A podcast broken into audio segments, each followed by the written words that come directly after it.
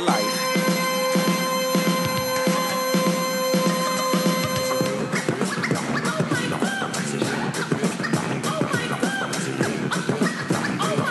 Yo, excuse me, Miss Lynn. Yeah. Have you ever seen a show with a couple on the mic with bad content and it don't come out right? We tight. They ain't never tight. And that's not polite.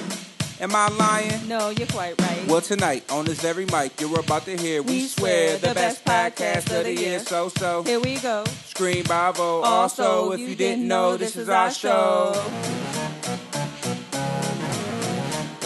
Hey, I like that. Here we go. America, 20 to life.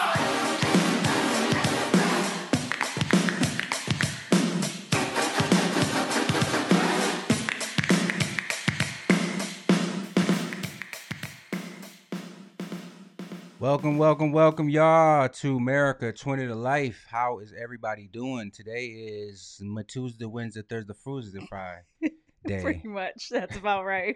That's it, y'all. I was on a whole conference call today and thought today was Tuesday the whole time. It don't matter. It it doesn't, but Yeah, but it's Wednesday, y'all. it is. Right? Right? Yeah. Yeah. Yes.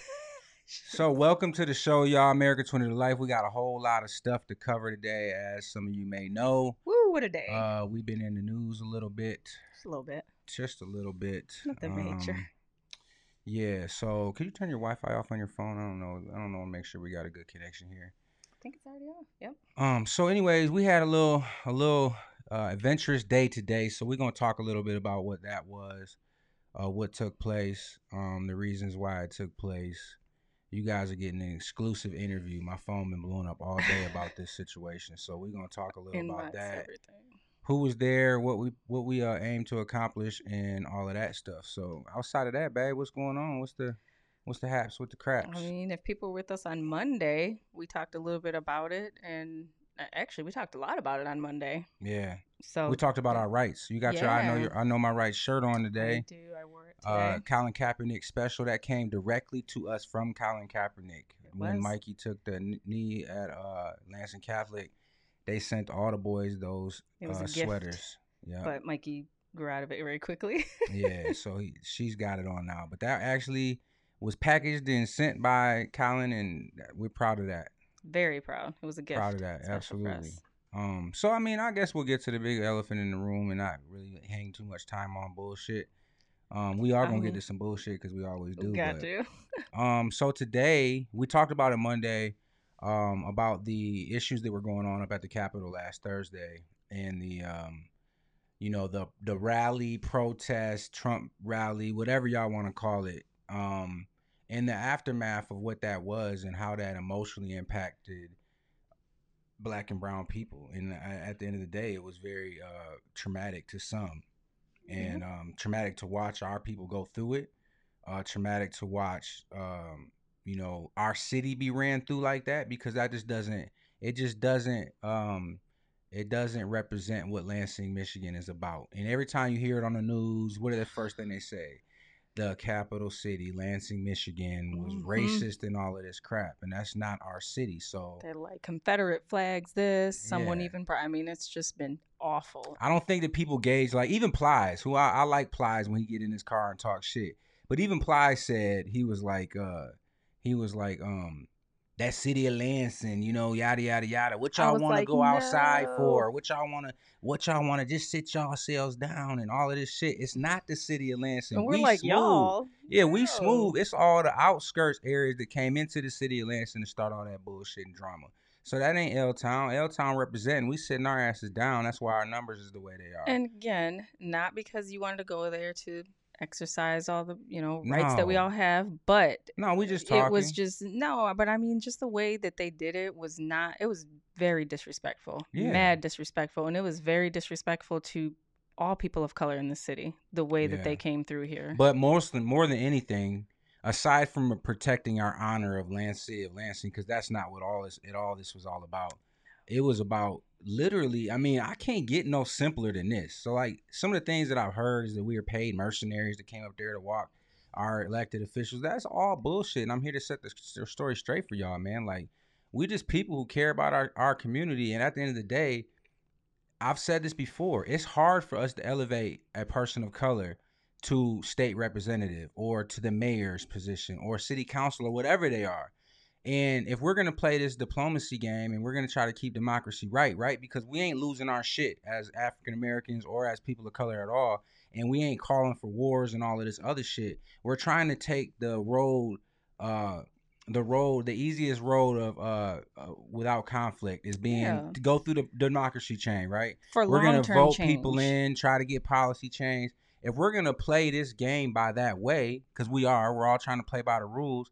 You don't get to stack the deck, and that's stacking the deck by bringing a bunch of that shit is not on accident. They don't go up there and bring all these Confederate flags and all of these weapons and and all of this stuff to to to just be there and be standing there. Like we know why this is, and not to mention. I'm a 2A advocate, so I'm a part of a lot of these groups. I'm a part of a lot of these groups, and I see how they talk. I see everything that's being said in there, and they knew what they was doing. They was going up there trying to intimidate, yo. Exactly. That's stacking the deck. You can't do that. Period. Like at the end of the day, we're not gonna allow that. So like you can come up there and be upset and be all all those other things, but you're not finna take our elected officials that we elevated to that level, that we went and voted on, that we did all the groundwork to get them where they not to say they didn't do anything, but my point of the matter is speaking on that, you're not gonna intimidate them. We put them in that position to speak for us. So at the end of the day, you're not gonna be able to intimidate them and not speaking for and not to, to be able to not speak for us. So when I seen one of our elected officials uh, live broadcast that she was talking about this, and there was a couple. It wasn't just her; it was a couple. Mhm. Uh, they were talking about how this affected them emotionally. You know, it, it was like they shouldn't have to go to work every day and be worried and be scared. You know, as that's not a situation that they should have to deal with. So ultimately, it was very disturbing to me to see her talking about the the emotion that she had from watching this. So it was like, what do we do about that? We we put you in this position. Um, you know, we put you in this position to speak on our behalf, and now we're not gonna protect you. Now we're not gonna make sure you're good. You know, in the black community, we always talk about this, and we've seen uh, this play out prior with Black Panthers and all you know groups like that that were saying we're gonna police our own, we're gonna protect our own. And so at the end of the day, it's not that type of movement so much as it is just the actual fact of being a citizen. It could have been anybody out here that wanted to go and step up to the plate. Exactly. Um, but ultimately, it was just like after seeing that, it angered me. It, it outraged me. I felt empathy for her. I was like, you know what, we got to do something. So I have, I like I said, I'm a two A, uh, I'm a two A uh, advocate. I carry, I carry every single day. Um, I have long rifles. I have all the stuff everybody else got. My wife carries. She has everything else everybody else got.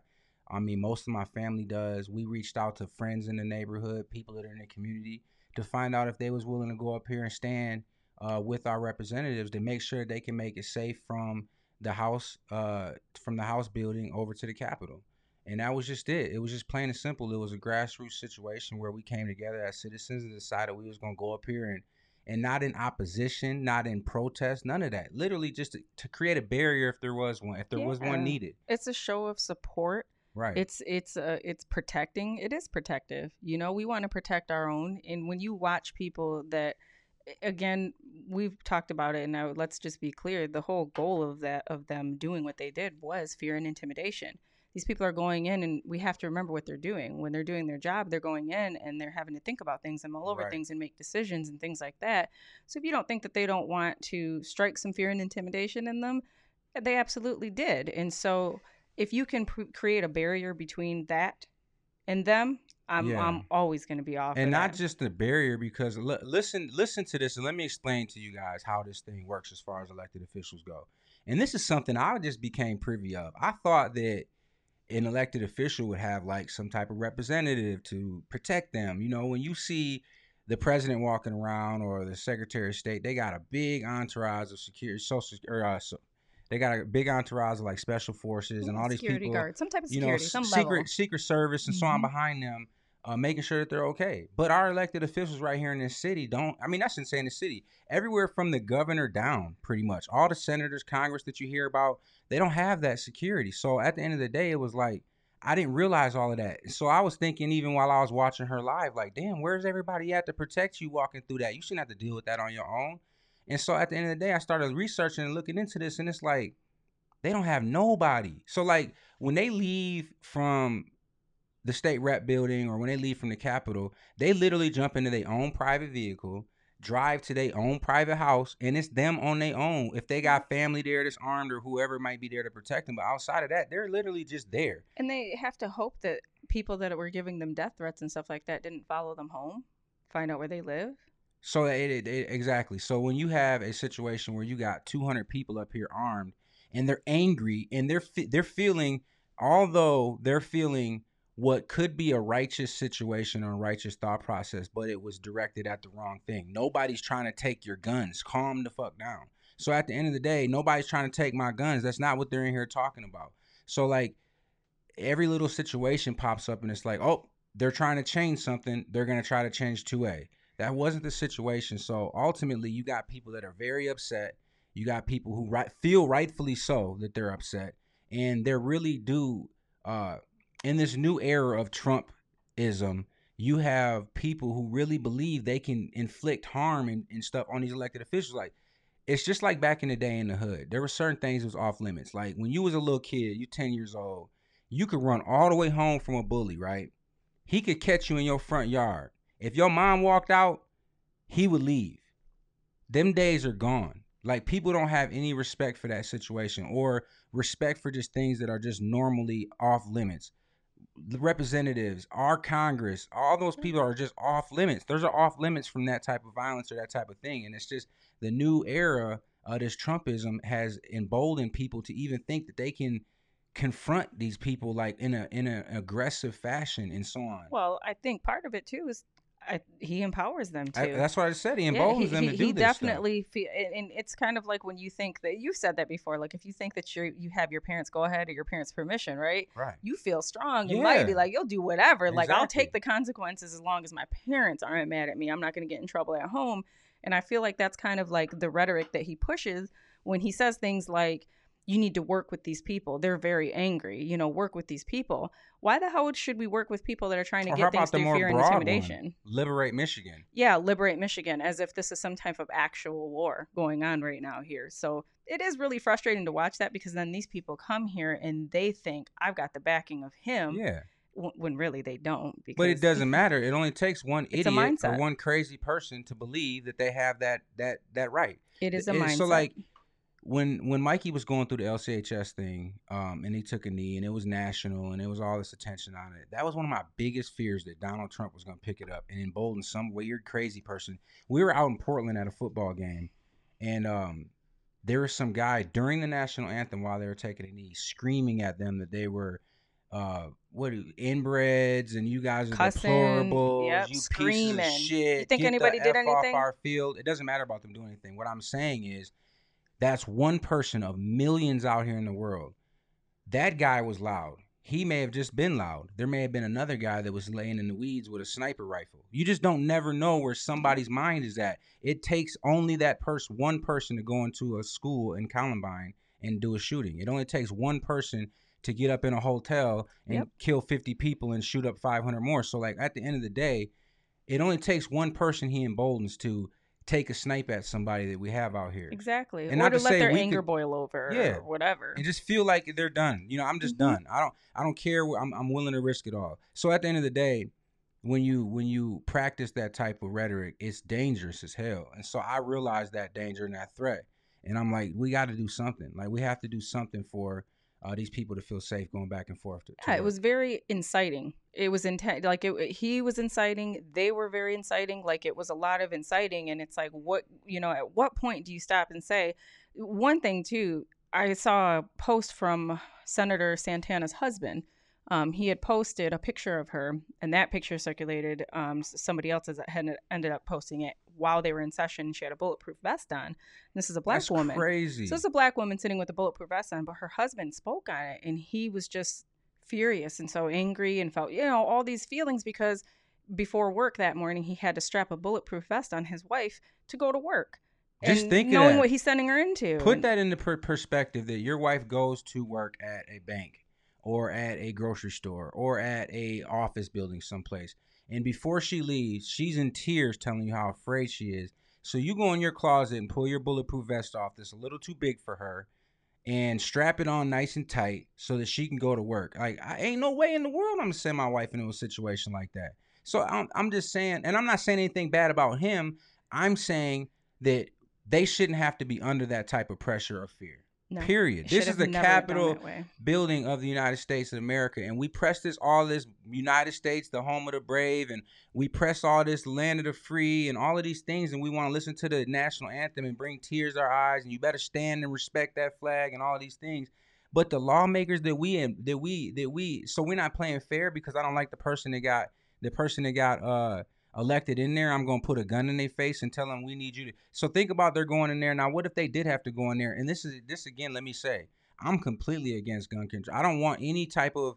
Uh, I shouldn't say complete gun control. I'm completely against having our rights infringed on. Period. When it comes to 2A, I know that as soon as anything little happens, yes, it can get bigger and it can get bigger. It can get bigger, and we end up being Canada, and they're telling us what we can and can't carry. And ultimately, that does give government power to reign tyranny on you. I understand and get it.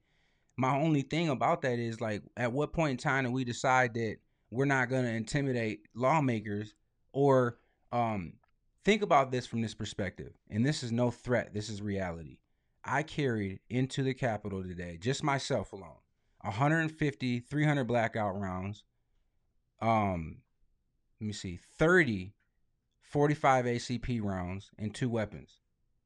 And nobody touched me. Nobody looked at me. Nobody asked how what I had on me. I could I had a vest, a tactical vest on. It could have been a bomb.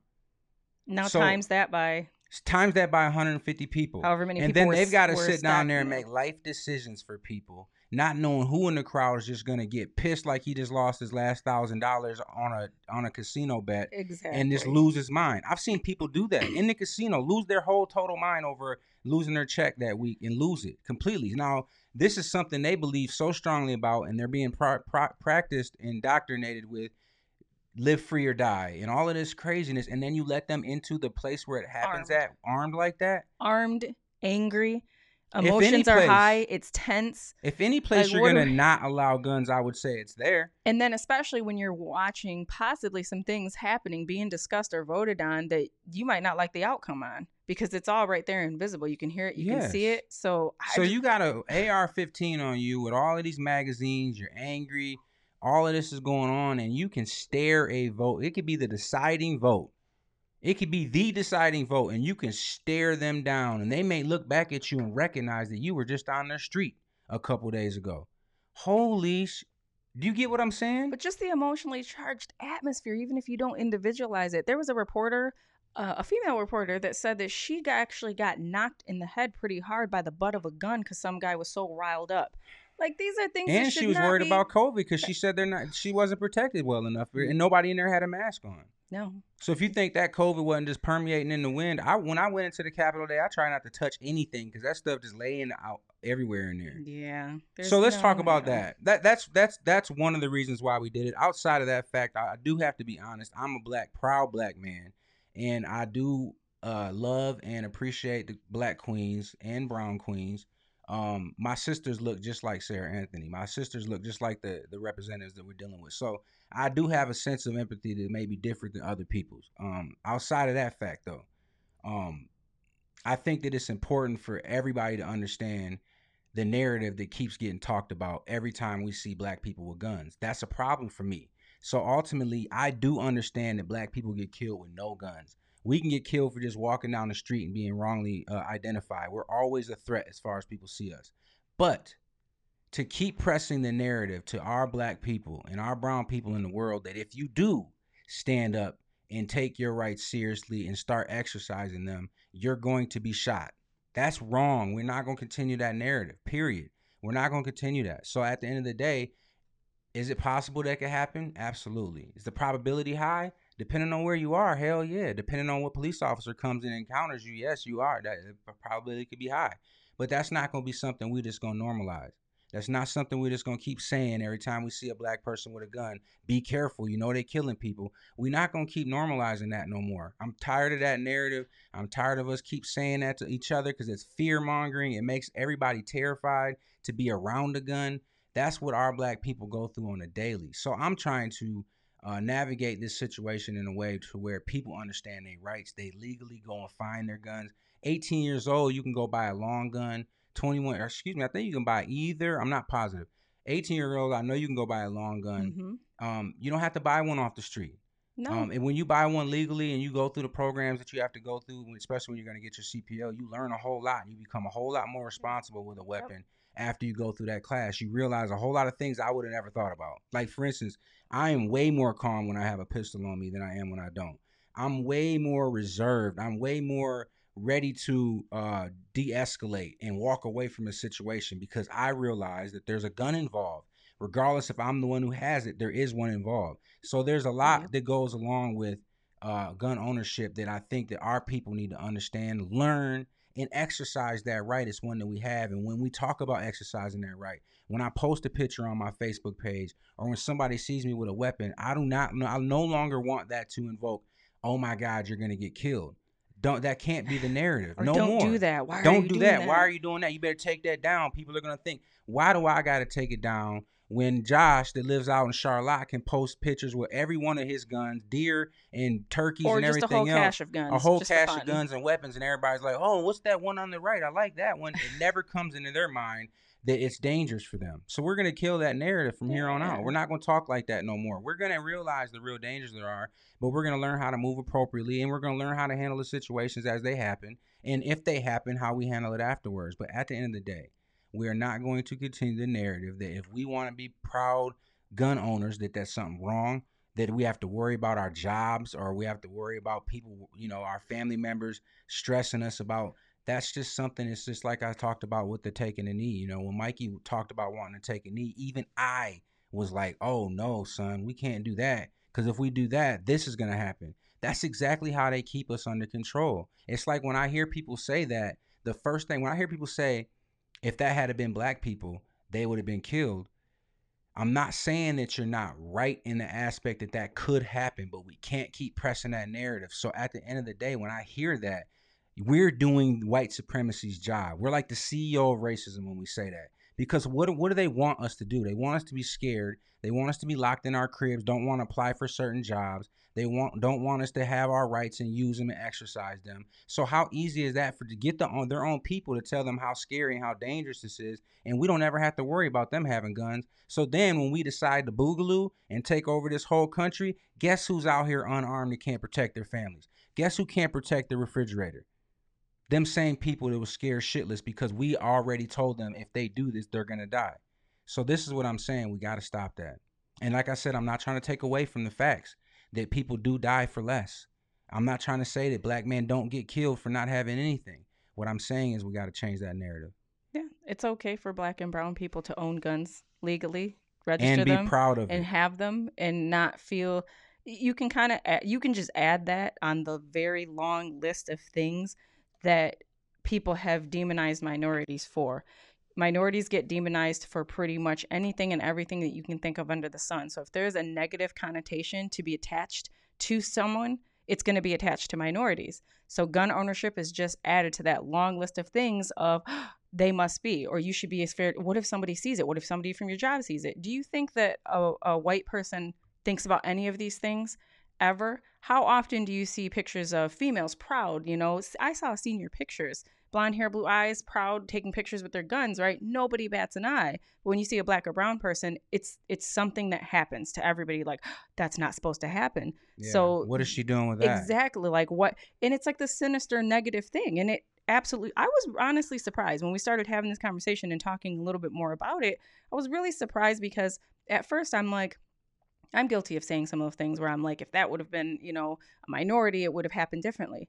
But what I'm doing is I'm making an observation. So I'm like making what I started realizing is a lot of this wasn't observations. This was people telling you like, no, don't do that because. Yes, and I was like, hold on, I've been carrying for a long time. That's I absolutely can do that. That's the difference. As I started realizing how deep rooted and ingrained it is, and in I'm like, everybody's mind. Yes, And we don't even realize it. It's something that's like you're indoctrinated at an early age that it's dangerous for a black person to have a gun.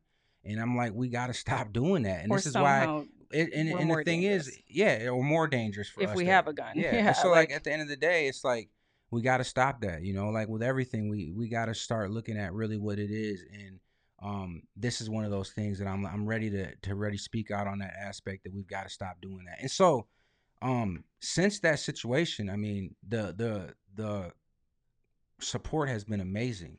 Like I'm seeing people in my neighborhoods and people that I that that I know are from my community that are like, I gotta go find me one. I gotta find out more about this. I mean, I've got my inbox has been blown. I had to put my phone on do not disturb because my inbox has been blowing up. How what do I need to do? What can I do to get a gun? What can I do to learn Asking how to right how to use one? Like what can I do to how do I have to carry it if I do this and that? And it's like that's what I need. Instead of some guy or somebody just going to pick one up somewhere for three hundred dollars that don't know what's on that, what's going on with it. Now every time they're out and about, they're in danger. They're carrying it.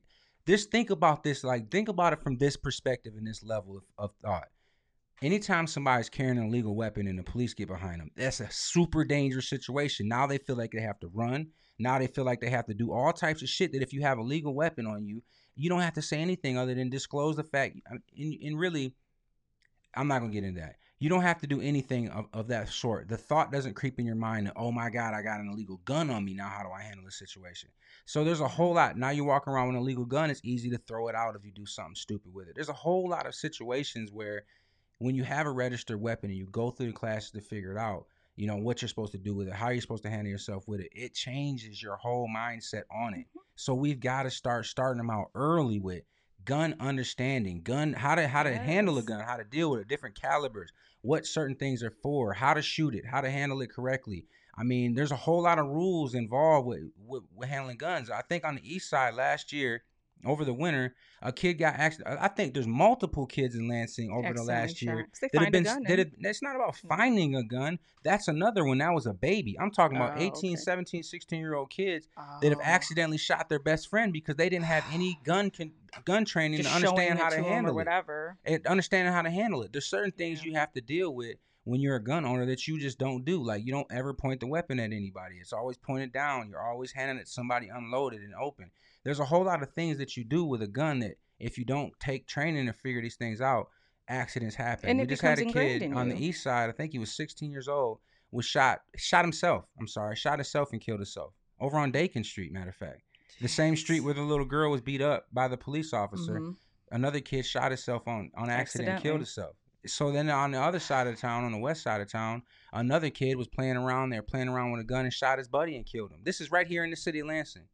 Because Mhm. we're not educating our own kids on gun safety and what guns are used for and so on and so forth. So it's Yeah. just it, it's been a good it's been a good response like from that aspect of it. And as well as um you know the the noise that was made we're gonna see maybe the state police step up and make sure that these these uh these uh, elected officials who feel nervous about the situation have some type of uh, safety going back and forth from their cars and back and forth from their house or from the, the house. it just feels so off to for for that not to have been a thing you know understandably that okay they don't have that at an everyday situation but again i just feel like we it, that situation that happened just kept trying to be like normalized and acting like it wasn't what it was but we all know what it The was Michigan State Police, um, I don't know if he's the sergeant or the the, the head guy. I don't know Mhm. if they call him a chief or what they call him.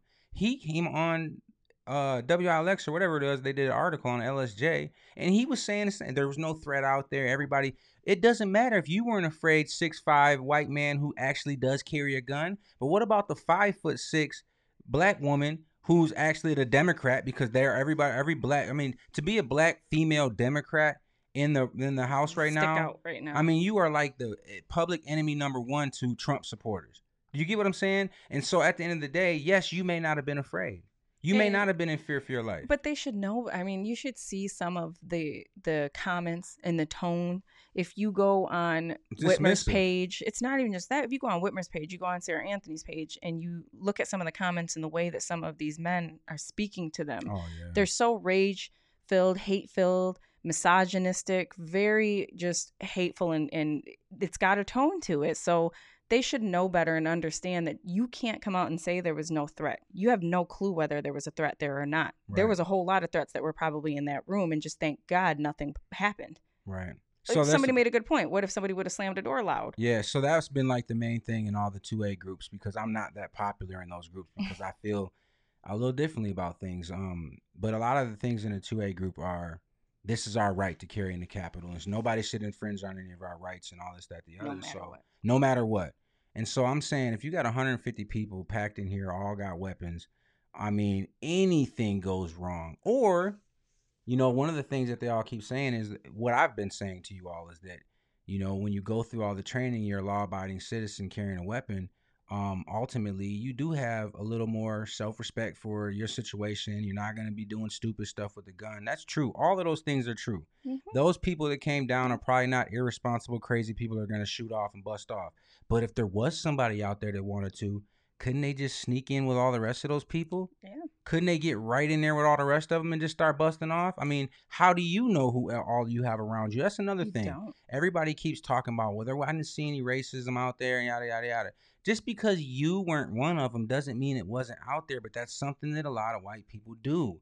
When they get when they get met with racism is that i didn't see it or i will i'm not i'm not that. We're not saying that you are or that you've seen it. I'm saying that it was out there i seen it. And it's like because i was in a pool of white people and i am white i can't acknowledge that there could have been somebody in this group that was racist. Exactly that's a problem. Stop doing that. That's that just it doesn't help any situation when you do that so when people are saying, and there's lots of people who have said that they've seen this and that they were out there, got pictures of it and everything, and we're disclaiming it, saying that's not real, that didn't happen because you weren't the one doing it, doesn't mean it wasn't out there.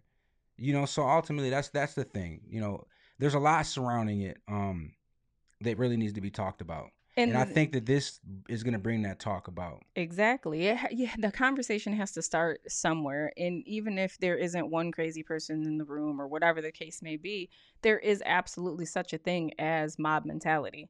And so when you get, you know, tensions high, emotions high, in a room and you've got all these people, that energy does feed off of each other. So individually, maybe very responsible, mentality. but exactly. So here you go. Carlos Mendoza says Second Amendment is not based on color. People's ignorance is. You did right and you have the right. You actually protected our representatives. Thank you, sir. I appreciate that, and that's absolutely appreciate right. You.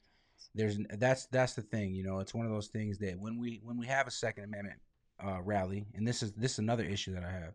When we have a Second Amendment rally, um, and people are out there, you know, showing their support for the second 2A, there's never a situation where black folks and brown folks should feel like ashamed to go to those events.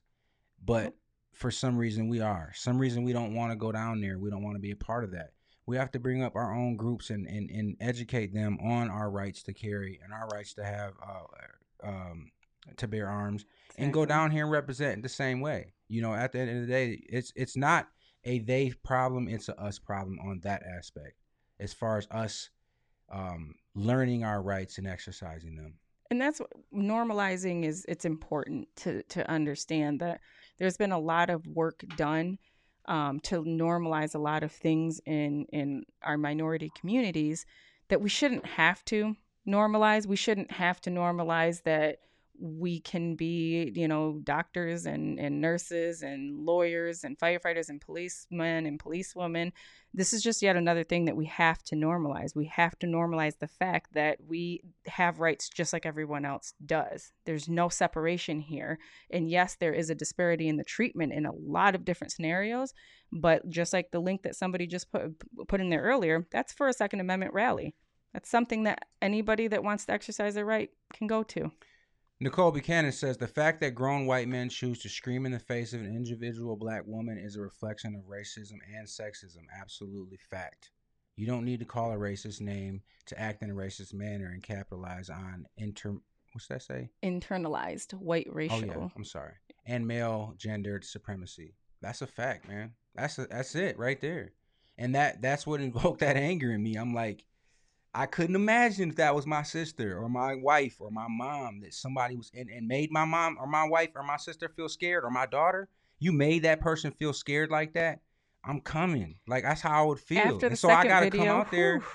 Yeah, I mean, like that's what I'm saying. Like anybody that watched that that didn't get the same feeling as me, they need to check something inside of them. Because that, I mean, especially if you're a black man in this city, like you need to check something inside of you. It's time for us to uh, protect our own on that aspect. watching that the anger and not just that like you know i spoke on that earlier today just talking about you know especially women in these positions and especially women women of color you work so hard to get in this position and you have to be bigger better stronger faster and everything else to just even be there and have that seat at the table so i can imagine the helplessness that they felt um, I know with with Sarah Anthony, she was pissed. She was angry. Yeah. She was very angry. She's a strong woman, so she wasn't scared. Scared. She was like, "Yo, this, this is." It's really unnerving. Un- it's yeah. nervous, but it's go. also you feel helpless because what really can you do? So I watched that and I'm pissed, and I'm like, "All right, let me not even jump in the comment section." Then the second video of the day I watch is another female, and she Garza. worked there, Garza. Yeah. and she literally was like i you need to understand all the things that they're saying and what they're saying. That no that's not what this is like she was upset too she was pissed. So let me can i say something yeah. I'm gonna be straight with y'all. I walked up there wednesday with a very docile group of people. It was probably only 30 or 40 there and before i got to talking with them I had a coat on like this. It was a Michigan State coat and my beanie hat and a mask on, and I had a backpack and my camera. I looked like a reporter and that's what I was out there doing. I was getting interviews. Yeah. And Info. some of the men there, before I had actually got to have conversation with them, were very off-putting. Like they didn't want to talk. They was acting real tough with me. And then I finally broke them down and like, hey, you know, how's everything going? Can I talk to you? And then it was like, yo, what what do you want? You know, and it's like if you acting like that to me, a grown ass man. And and this isn't even a and this isn't even a, a aggressive situation going no on. No charged environment. No charged all. environment at all. I couldn't imagine how you would act to her in a charged environment when it's a mob mentality. With three people y'all all got weapons. and screaming. Exactly. So that just can't happen no more. It won't. If ever there's a situation where it's like that up there, because people keep asking, you guys gonna keep going back? Um, the necessity is gonna dictate that. So at the end of the day, if that's going to be a situation that needs to be rectified until they get somebody there to take care of that, yes, we will. This is not something that at the end of the day, like we're trying to make a job out of. It's just a situation where there was a necessity there, just like the Village Lansing when we put that together. Filling needs. We put a whole needs. group of people together to to help to fill the, the blanks that the city wasn't being able to help with, or whatever the case is. So the same thing holds true. If our city is in need we as citizens need to step up and and, and provide that need regardless mm-hmm. of what it is. And this is like crazy that we would even have to do this. And when it's hitting the headlines and i think somebody just said my sister actually just said uh you guys just made the paper? You guys just made the paper deadline detroit. I don't know what that is but we'll have to look it up. Um you know when i when i read headlines that are out here i'm like yo that sounds ridiculous that we really had. I mean the the, the surreal aspect of it it's like Lansing is hitting citizens. you right then. Like Lansing citizens had to, you know, uh, armed, armed guards escort. escort. It's like, wow, we really did have when you put it that way, you're like, oh. yeah, we really did have to do that. That is crazy. You know, they always talk about that the corny phrase like, "How do you drive out hate?" You can only drive out hate with love, right? Well, love is an action. So if you love your people or you have love or whatever you want to call it for your fellow human, and especially when we are all in this together. So everybody talks about we're all in the same boat. No, we're not. We are not all in the same boat. So everybody that was sitting on that House floor or that Senate floor that day when those asshats were acting the way that they were, they weren't all in the same boat. No. I can guarantee you that because some people were feeling a whole different type of way than a lot of others in there. And it can be broken down by race, by gender, you name it. Yeah. Eh, they were feeling differently. And if you can do something to just make someone feel better about walking into work that morning and they can walk in there confident to do the job that we elected them to do, then I'm absolutely for that as a citizen. You get the you get the talks because, like I said, I'm in a lot of these two A groups, and you get the talks where they say, well, it's our right to carry in there, and how else will we hold them accountable to do their jobs and not rain tyranny on us, and so on and so forth. So what they're implying is that I need to be able to go into the Capitol my weapon because if they act funny, I need to be able to handle business and do what I got to do to get them straight. And I'm thinking like, yo, you're literally threatening all the lawmakers by saying that if you don't do what I need you to do, or you try to enact some type of something on me, I'm gonna, I'm gonna, I'm gonna take over the Capitol and all I can think is when I think when I hear that is like, is a law gonna stop you from going in there and doing that? Is that is there is that law gonna stop you from rushing there in there and have? Because exactly. like, stop with the bullshit, man. Like you sign just, on the doors. This is all that. really just bullshit. You don't need to carry a weapon inside the Capitol. Period. You don't take one in the court. You don't get to take one into your to your uh, family court when you have to go for child support. You don't get to take one into your job. You don't get to take one. I mean, like, period there's a whole lot of jobs you can't carry a weapon into. So like, why is it that it's so important to you to carry it into the capital of the of, of Michigan? Like, why in there it's so important? I can tell you why. They've showed us why because it's about intimidation. It's not about anything else. It's about showing the, the government or this capital or whoever's in there that this is what we can do if you don't do what we what we say and do or if things don't go our way this is what it can turn into that's crazy they know exactly what they're doing and that the but they'll gaslight us and say oh that's They not will. it we just like we just our they rights the intention is very very clear um and and it is not lawful to go in to try to intimidate or try to change outcomes of legislative sessions and decisions and you things can't like even that. record you can't even take It- a camera in there but i can take a, a ar-15 with 150 rounds And so for people to sit here and act like that wasn't a thing and that's not what was going on and what intentions were, it absolutely was. So I'm not buying the bullshit of, oh, you know, I have a Second Amendment right, so I exercise that everywhere. Yeah, if you were just a guy exercising his Second Amendment rights walking in to take a tour of the Capitol, I could believe that. You know, you probably carry everywhere. That situation was not that. So stop trying to act like it is and acting like we're all stupid and we didn't see what we know we saw. right We all felt it. We all saw it. We all saw it didn't work. All it did was, first of all, you're going to get your rights taken away to take a gun in the Capitol at some point in time. That's going to end up happening. Uh, secondly, you have sparked a movement of protection against the people that you've emboldened a whole lot of people to stand up for their representatives and the people that they elected to and elevated. We can't. I, I always want to make this point plain because I don't think a lot of people understand. Yes, we elected that person, right? But we elevated that person too. A lot of people put a lot of work in to elevate that person to that position that they're in. Like, we're not gonna let you just bully them. Like, period. There's it takes a lot of people, way more than y'all had up there with guns, to get somebody to that position of state representative. We're not gonna allow you just to bully that person. And not in our city. So like you might be able to bully South or you might be able let me say, you might be able to bully Mount Pleasant's representative. I I mean I mean I'm not gonna allow it if I know about it, but if I don't know about it, you might be able to bully that part. But you're not gonna do that to our representatives. You know what I'm saying? Like period point blank. You're not gonna do that to ours. And then and try and do it. Very again, there was no hiding any of this, y'all. Let's just be honest here. There's no hiding of it. They put it all out on Front Street. They want us to know exactly what they're about. When people are taking pictures with the the white power signs and they've got their Confederate flags and all that bullshit, we all know what that means. So they're loud and proud there. fear, but then when you talk to them, it's, It's like the same reason they used to oh, hang black no. people in, in in busy streets and busy causeways where people came through. They would hang black people that tried to run in those areas to scare off everybody else. Or if there was a place like in the woods somewhere where it was a, a, a famous place where everybody ran through or whatever the case, that's where they would hang people. It was to scare people, other people, to and deter. yeah, Yeah, so we know what y'all fear. doing. It just ain't working. but it's not. It's gonna not gonna work, And it definitely ain't gonna work here. So, 2A, I'm all for it, yo. For every reason that we need to, to protect ourselves, you know, to be able to protect our house and home, to protect ourselves when we're out into the world. If we want to go sport shoot, if we want to go to the desert, and what that's what our 2A is for. Our 2A is for, uh, obviously, the obvious things, protecting ourselves against the government if they were to come and try to you know enslave us again those type of things. But to say hey you can't bring a gun in here no more sorry. I know we're the only capital in the whole united states that still allow this still allows this but we're thinking that we're going to change that and you got people saying over my dead body. So you're telling me and this is one of my this is one of my psychologists and nicole you'll appreciate this. You're telling me you're ready to risk it all right now because you can't because you can't carry your gun inside the capitol. You're ready to risk it all. You work for a insurance company that you go to nine to five and you pack your wife packs you a lunch to go there every day. And then when you leave there you go golfing with your buddies and have a six pack. Come home go to your son's baseball game.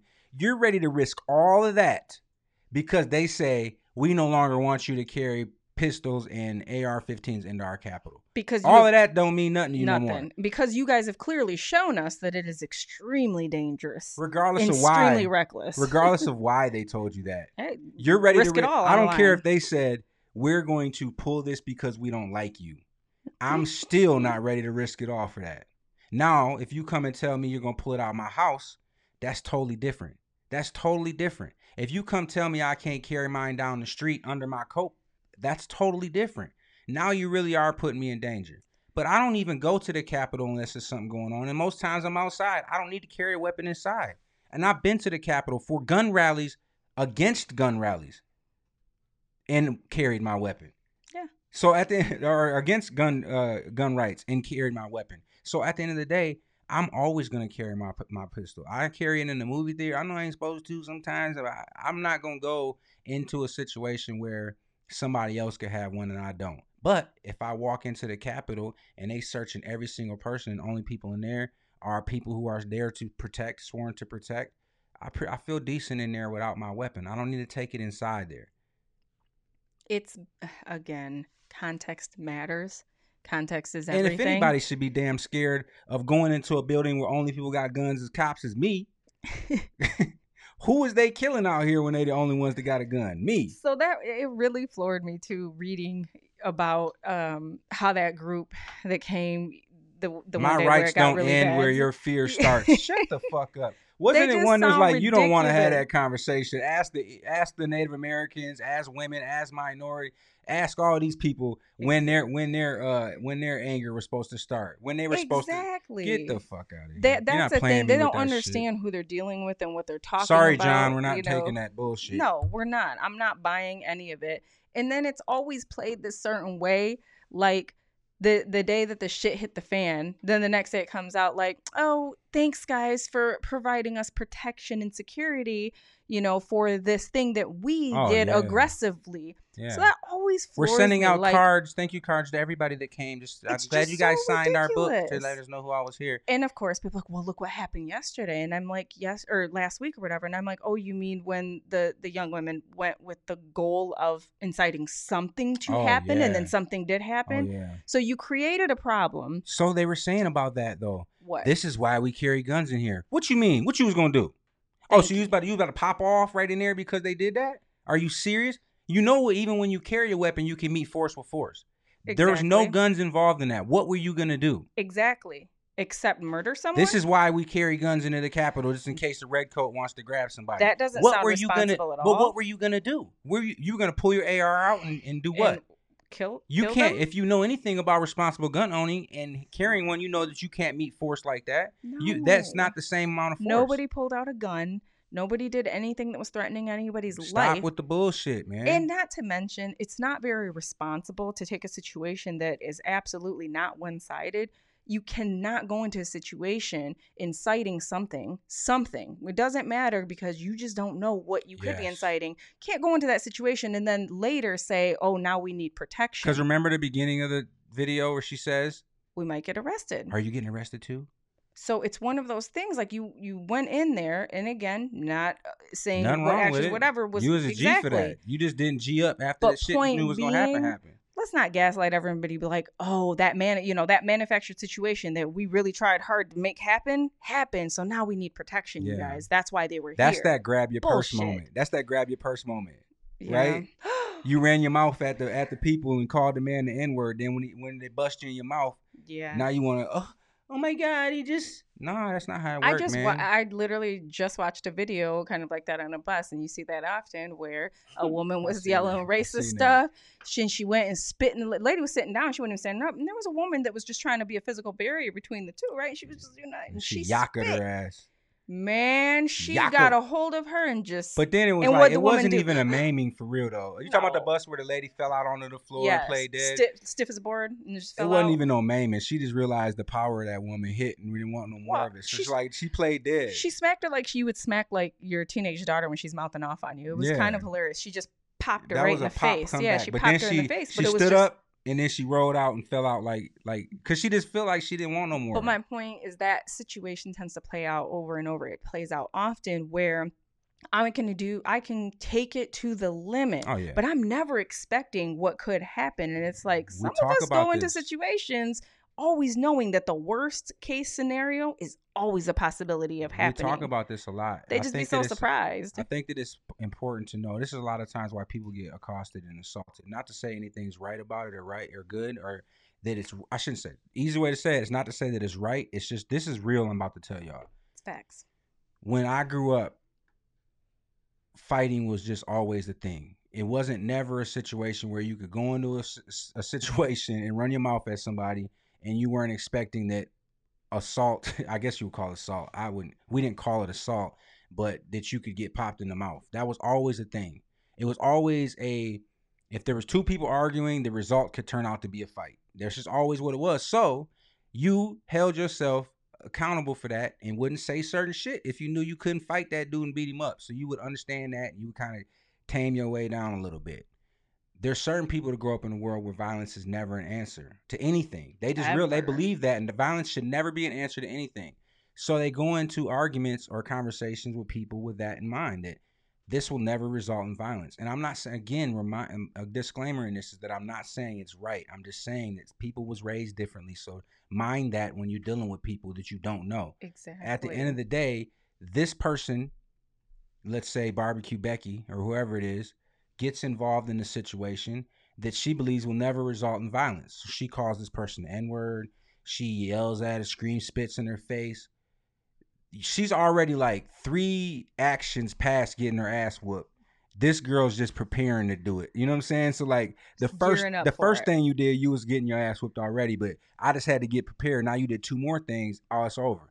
Because it that interaction could always res- result in violence, like with that woman, because she grew up that way. Yep. So I th- I feel it's like a disclaimer that I tell people, you know, when they run their mouth, like everybody not always scared of the repercussions, and the police ain't always gonna be there on time. A lot of times they're only there to clean situations up. And I'm not inciting violence on anybody. I'm just telling people how to move, like move in the world appropriately, knowing that everybody didn't grow up like you. You can think you this or you can think you that, but if you all if you don't realize that violence can become of any situation depending on who you're dealing with, you won't help you won't handle yourself accordingly. And that's what that woman did. And I believe that at that point in time, she realized, oh shit, violence is coming This out is of this. This is happening. Let me play dead. But I'm You know watching what I'm it. I'm watching it like, what did you expect? She didn't You expect anything. that She expected an argument expect? back and forth. But you spit in my face. Yeah, but that's it's not going to result That's in violence. I've just- spit in a lot of people's face in my life, and I've never been smacked in the face. So I why really would I think just I don't wasn't even now? understand But just I'm think like, about what, just how we grew up, though. There's people around us that never would have believed violence could come around. That this situation could be what it's going to be, and it'll never result in violence. Yeah, That's just not in everybody's life. Everybody don't run like it's that. It's always a very judgmental conversation and i've had them even as a mother but i'm just kind of it's a situation where you know there is assaultive words and verbiage there's personal you know as far as space personal space it's going to and things you, like yeah. that that that can make something happen so it's like have some res- have an element of respect because the problem that happens is we're all human right i might not be all that great of an arguer because i'm not going to allow somebody in my space where i feel like you're too close to me and i feel threatened and anything could pop off at this moment because of the nature of your tone or your words so I might just snatch you up real quick just to avoid that from happening, or mm. I may just feel that disrespected. So you And- said walk with a red level of respect. I'm going to take it one one step further. Walk with a level of awareness of you don't know everybody's situation, yo, and somebody might just be ready way. to bop your shit out. Like I they might just the be ready to way. do that. I tell people all the time. I used to when I was younger. I used to be like, dog, I'm definitely willing to do 90 days. Leave me alone. I would joke about it, but like, yo, it's 90 days for a simple assault. Leave me alone, bro. I'll do 90 days right now to handle that shit. I mean, it's joking, but at the end of the day, somebody might really be walking around with that situation. Think about people who out here committing crimes all the time, every day. They taking life chances every day. Yeah. They they definitely willing to knock your block off over some disrespect. It's just a healthy like Call I- somebody that's a b way, word, a man a B word. Oh my That's god. That's the way I walk through the world. I don't know anybody's life story. I don't know their upbringing. I don't know their mind state, their mental state. I don't know any of the above. Period. And absolutely, spitting in someone's face is assault. Nicole Buchanan says spitting in someone's face is an assault, especially during these times. Absolutely. It is anytime. Somebody spit. That's like one of the nastiest. It- that's one of the worst things you could ever do is spit somebody. I'd rather be slapped than spit. Yeah. Just I'd rather be shot than stabbed too. That's another one. I don't know why. I just, I just that way the knife go through you and just you hear it when it go through you, like cutting like the. I don't know. This is all types of stuff, and I don't, I don't know. That's a weird one, but unless spit- it's in the head, stab me in the oh head, no. Because usually people don't die, they just be have like a knife picking Just the out, knife sticking out. and they can't Don't say certain. They can't say certain words like, Don't. "Hey babe, it's something. I got oh something. No, God. it hurts somewhere right in here. I don't. It's not so bad here, It, and not so bad over here, but like right here. this don't work. Yeah, there's Not something. here, here, but more right here. you see that all the time though. People get stabbed in the head and they be like, so that's the situation. You're Yeah, like, that's like- the one time I would. "Ho have ho to ho, stab. ho, where are you gonna stab me at?" But that's In the another stomach? thing. Okay, I'll take that one. I'll take a bullet in the Think stomach. Think about that. oh, you You gonna stab me in the head? Okay, I'll take it in the How many people carry knives? You don't know who's carrying a weapon on them and might not. we know be- that for sure. I mean, I'm just. Erica had a saying. situation with a knife. We, Can I tell this story? So listen, great story. You guys grab your popcorn here.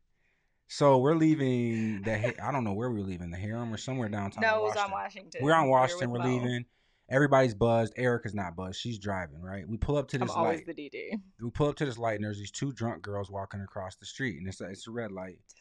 Then it turns green. And they're just still moseying across the street like ain't nobody waiting for this light to turn and it did. Now Talking let us go, kind of talking shit. And. I was like, yeah, I reached out the window. Now I'm in the passenger side. I reached out the window. I was like, yo, move. And this girl comes to the side of the car. I'm thinking she coming to talk. She, you know, like talk to us, like what or whatever. What'd you say? Or- So she comes to the side of the car and she has keys in her hand and just bow smacks me in the face with her keys. So I don't know. I'm like shocked. Like what the? F-?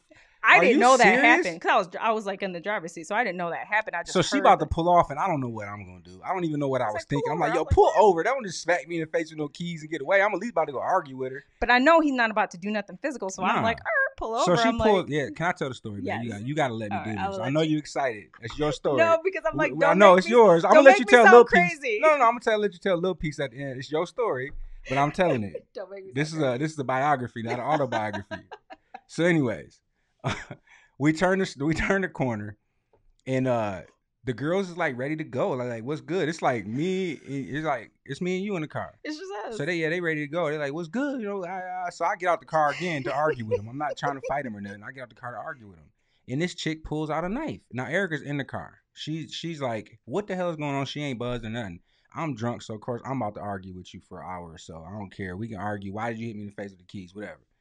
So these two girls is out there, and the girl pulls out a knife. And of course, as soon as I see the knife, I just told y'all I don't like getting stabbed by knives.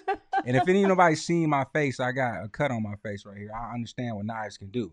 So uh, I was like, nah, I'm straight on dealing with a knife. So uh, first thing I do, obviously, is what I seen in the movies. I take my coat off and wrap it up, like, cause I'm gonna, I'm gonna like grab the knife from her when she try to do something. You know what I'm saying? I don't know what I was thinking I was gonna do. This is factual. So He I wrap really my I wrap my my my. He did I've seen people do that, like in the movies when somebody got a knife, like you know we gonna she gonna stick at me and I'm gonna I'm gonna push it like that. So I was just thinking, all right, how I'm gonna do this? So It's like, funny as hell no, now. it's dead ass. This because he really did do that. So we run around in a circle for a little while. Like just I don't know what I like. She's she's like, yeah, come on, motherfucker, with the knife, and I'm just like, yeah, come on, whatever, you know what I'm saying. So anyway, and her girl just over there. So I'm like, if I'm like, I can't remember what happened and why you got out the car. Oh, no, because you guys she left me, yeah, because we were cussing each other out, and and, I she had the knife. see that. So then she decides, well, he ain't gonna fight me. I'm gonna go over here and fight, beat up his girlfriend. So she's in the car. So she goes over to the car. Erica's got the window up, and she starts banging on the side of the car and on the window with the knife. She doesn't know it's a knife at this time, but No, she's banging on the window like, "Bitch, get out the car!" Yeah, yeah. yeah. So Erica, of course, I'll being who she you out, is, blah, she blah, gets blah. out the car and starts to fight this girl. So Erica giving her the business. Now, mind you, this is a long time ago. Long time ago. We've been together for over 20 years, hence the This is a 20 to life. This is this is a long time ago. So, anyways, Erica gets out the car because bitch, you ain't finna be I'm banging you on my ain't got car. to drag me out of nothing. yeah, exactly. So Erica gets on top of this girl and she's whopping, right? And I'm like, oh hell no, babe, she got a knife. Cause she don't know she got a knife at this time. And she oh, jumped right on the girl. Like it was like right now fight. She jumped right on her, get the going. And I'm like, oh my gosh, she's got a knife. What are you doing? But Erica was full on in the fight at this point in time. And then on top of that fact, Erica does not put the car in park when she gets out of it, and we're on a hill. I jumped out. So now I got to make a life decision. Do I save our car or do I save my wife from this knife?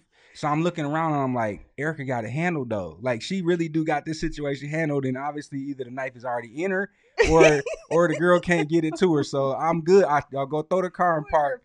I, the girl, the girlfriend, end up getting you off and breaks She it up and whatever. Then we get in the car and I'm like, "Yo, I'm I'm patting her down, like, yo, are you bleeding anywhere?" She's like, "What are you talking about?" I was like, "Yo, that girl had a knife." So we get back to the crib and her coat is all cut up.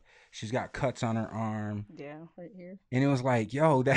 I There was one of those. why did I even start was telling the story? Oh, we don't we never know who's to- got a knife. Yes, never. People, everybody carries a damn pocket knife. This is And why two A is important as well. But this is the reasons why two A is important.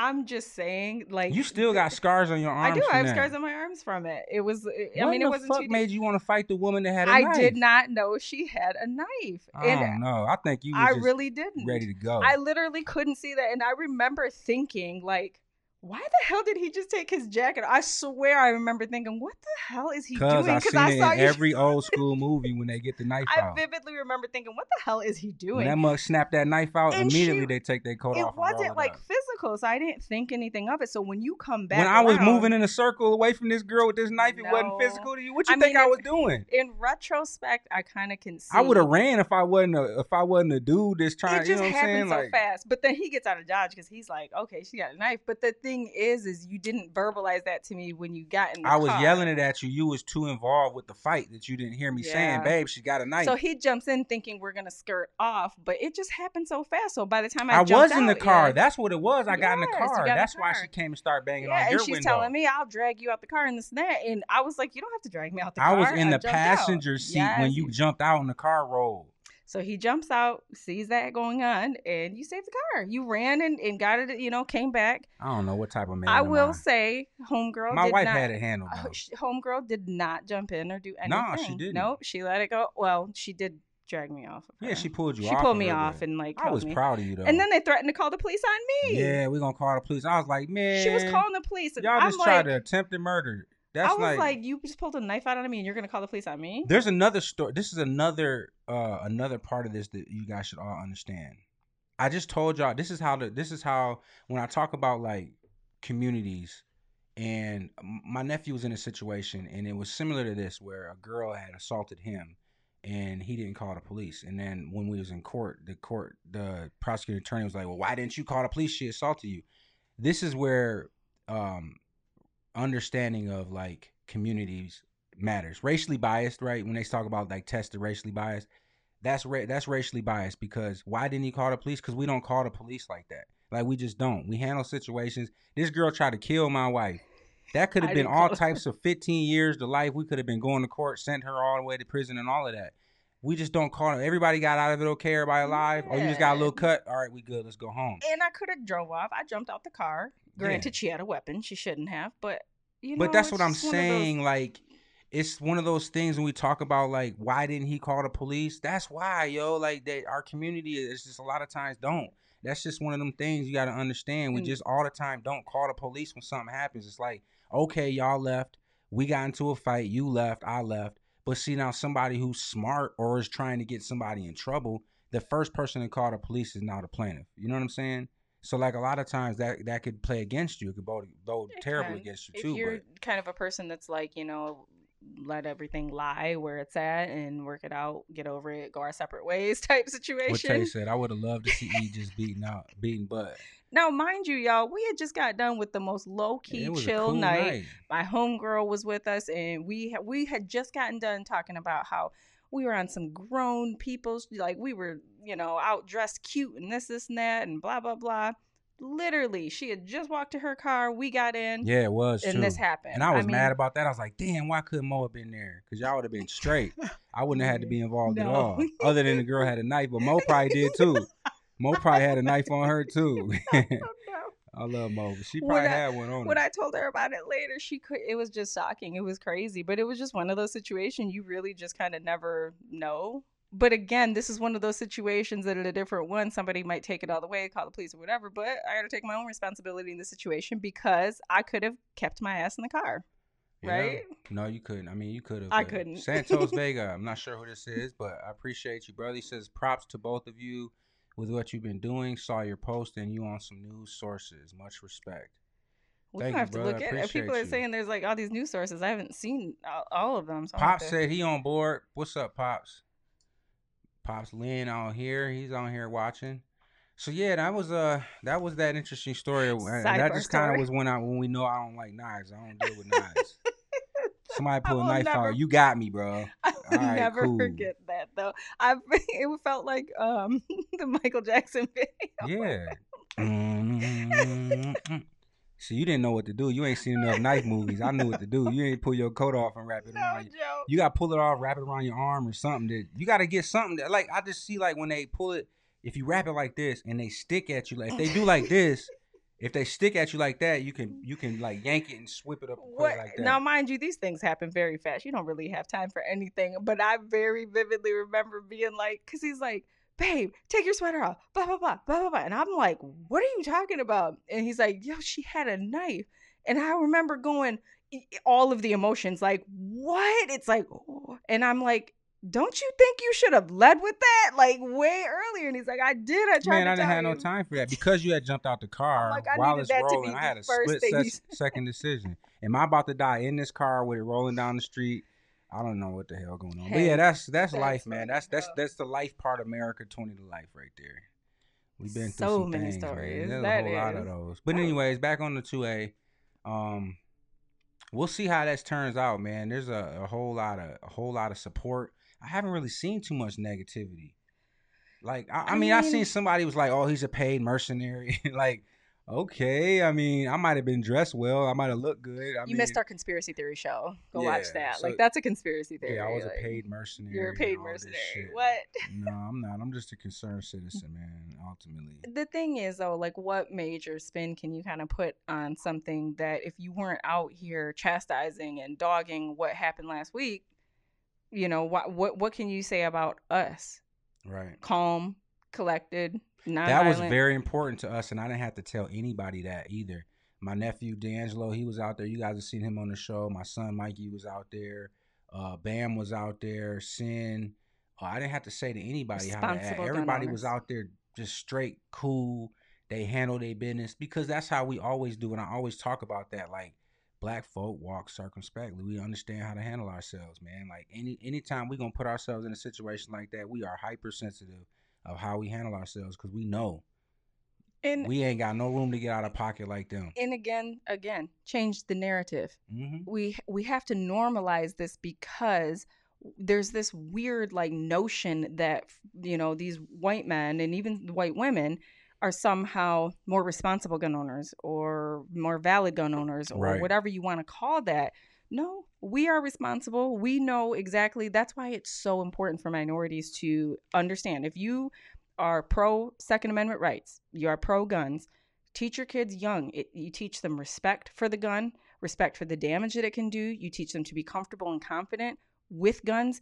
That's how you avoid them playing with guns and having accidents or picking up a gun that's not theirs hmm or them turning 18 and going and buying an illegal gun off the street, you know, to have it or carry it around or whatever. Or, or even when they're 21, buying illegal guns, carrying around, get caught with it, they're a felon. Now they can't have a gun legally when they could have actually had a legal gun if they would have just known what the proper easy Right. steps are. It might take a little bit of time. Oh, another thing that's very important for all y'all out there: if you have a felony and you are carrying a gun, that's got to be one of the stupidest shits you can ever do, yo. That's like an automatic. It's a federal offense to be a felon with a firearm. So like they could pull that on you. They can pull the um. It's automatic four years for committing a crime with a fel- with a gun if you're a felon.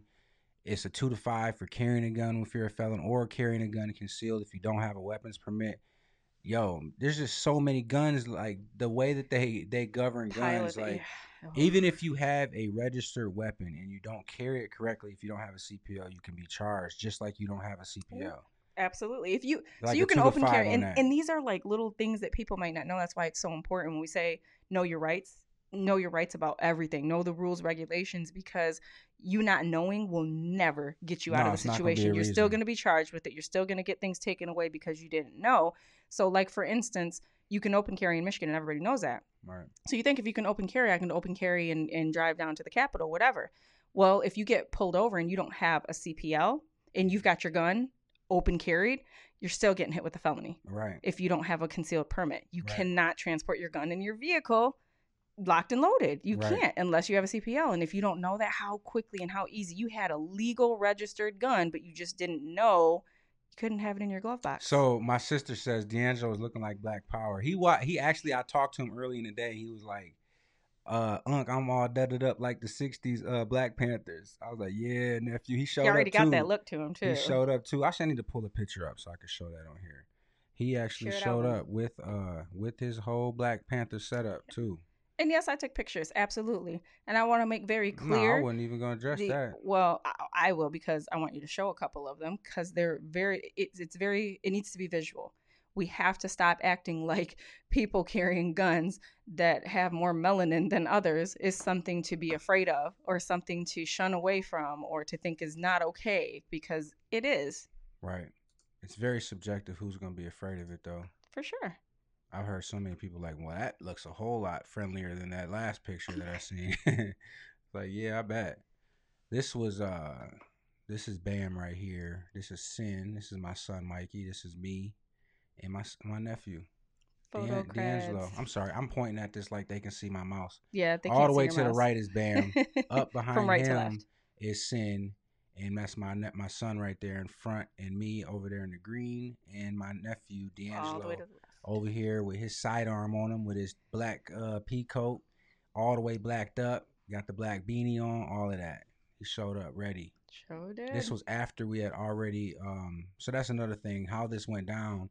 This was after we had um, escorted her from the build, the house building across the street, to the Capitol and into the elevator where she was plenty safe, and then came back outside and we're waiting to escort the next senator, or excuse me, uh, representative that we were going to escort.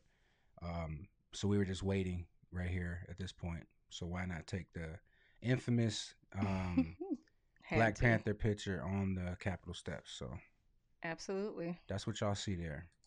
So there's no there's no uh conspiracies behind this. There's no extra shit. And that's what I keep seeing is everybody's like, "Oh, there's got to be something crazy that that's the, you know, there's that's she's got to she went and hired a a firm to come. No, it's really what what she you see. didn't do anything. The City She- Pulse wrote an article, and it was the best article. It's the re- it's like it's one of the best articles that could have been written. It was so factual and true. Yep. Every aspect of it was very, very uh, well put together. Uh, shout out to Kyle Kaminski for writing that article. Absolutely. But it was definitely exactly how it went. It Yeah. was exactly how it went. Eh, The headline was exactly correct. There was nothing outside of that. No inner, No. You know, inner deep state bullshit. It was just literally There was no clickbait headline right. to make you like, you know, it was very objective and factual. Carla Linder says, growing up, if my kids touched a gun, they had to clean it. no one ever touched them. We also made sure they respected them and knew how to use them. That's a fact. And that's, you know, and not to make it a black or white issue, but that's a lot what happens in white households, Carla's native. native high, households. Native That's well, that's different for her too. Then I guess. Well, maybe not though. I don't know. That's that's kind of generalizing to say that.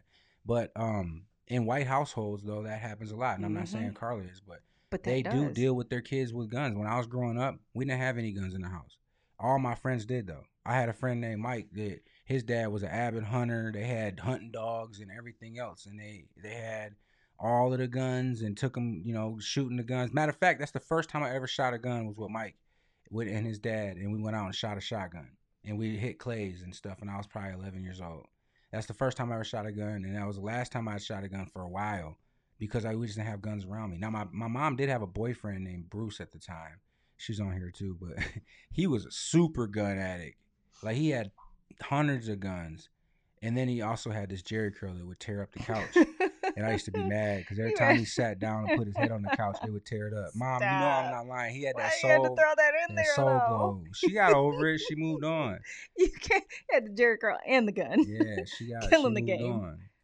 So Nicole says that's a beautiful pick. Maybe if folks get used to seeing us caring, they can stop panicking and presuming we are dangerous. Thank you, Doc. That's what I'm saying when I talk about changing the narrative. They don't see us enough with them. I've talked to all my buddies that I talk to who I know have guns. I said, post a picture of yourself with it and keep posting it and post it and post it. Post it with your kids with it. Post you showing them how to like they need to see us doing that because it is like an alien thing. It's a it's an alien uh situation to see somebody black person with a legal weapon. That's deeply rooted in racism. Right. It's it is. Oh, I'm not saying they're right. Yeah, it but just we is. it's not even about the white people too though, about our own people getting comfortable seeing us with guns Yes. legally. It's not negative. It's not scary. It's not wrong. You know, it's one of those things that again normalizing that behavior. My sister said Bruce made his own bullets. of so course, my sister, of course he did. And it, yeah, he did. And I remember he had all his bullets and stuff in the basement. Um, that's why I guess I did kind of have guns around, but it wasn't like I was. My dad didn't have them, so my dad was the one that taught me everything as a kid. Um, but anyways, uh, I heard the story, and it's almost like when you hear a story when you're young, you believe you were there. And I don't remember if I was or not, but I remember like I was there. Uh, my sister is definitely afraid of bees, so we're gonna have to watch out for you when these murder hornets come. That's a fact. Um, but anyways, my my sister is definitely afraid of bees, so much so that in sort in order to stop herself from being stung, she ran out in the middle of a firing range across all this gunfire to get away from a bee.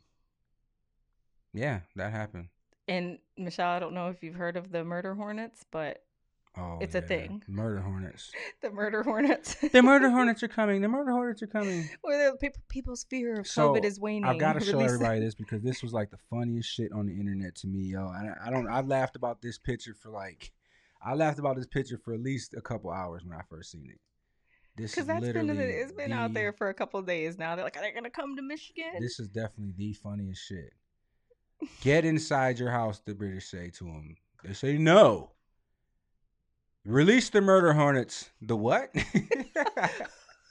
Well, Hold on. Get inside your house. No.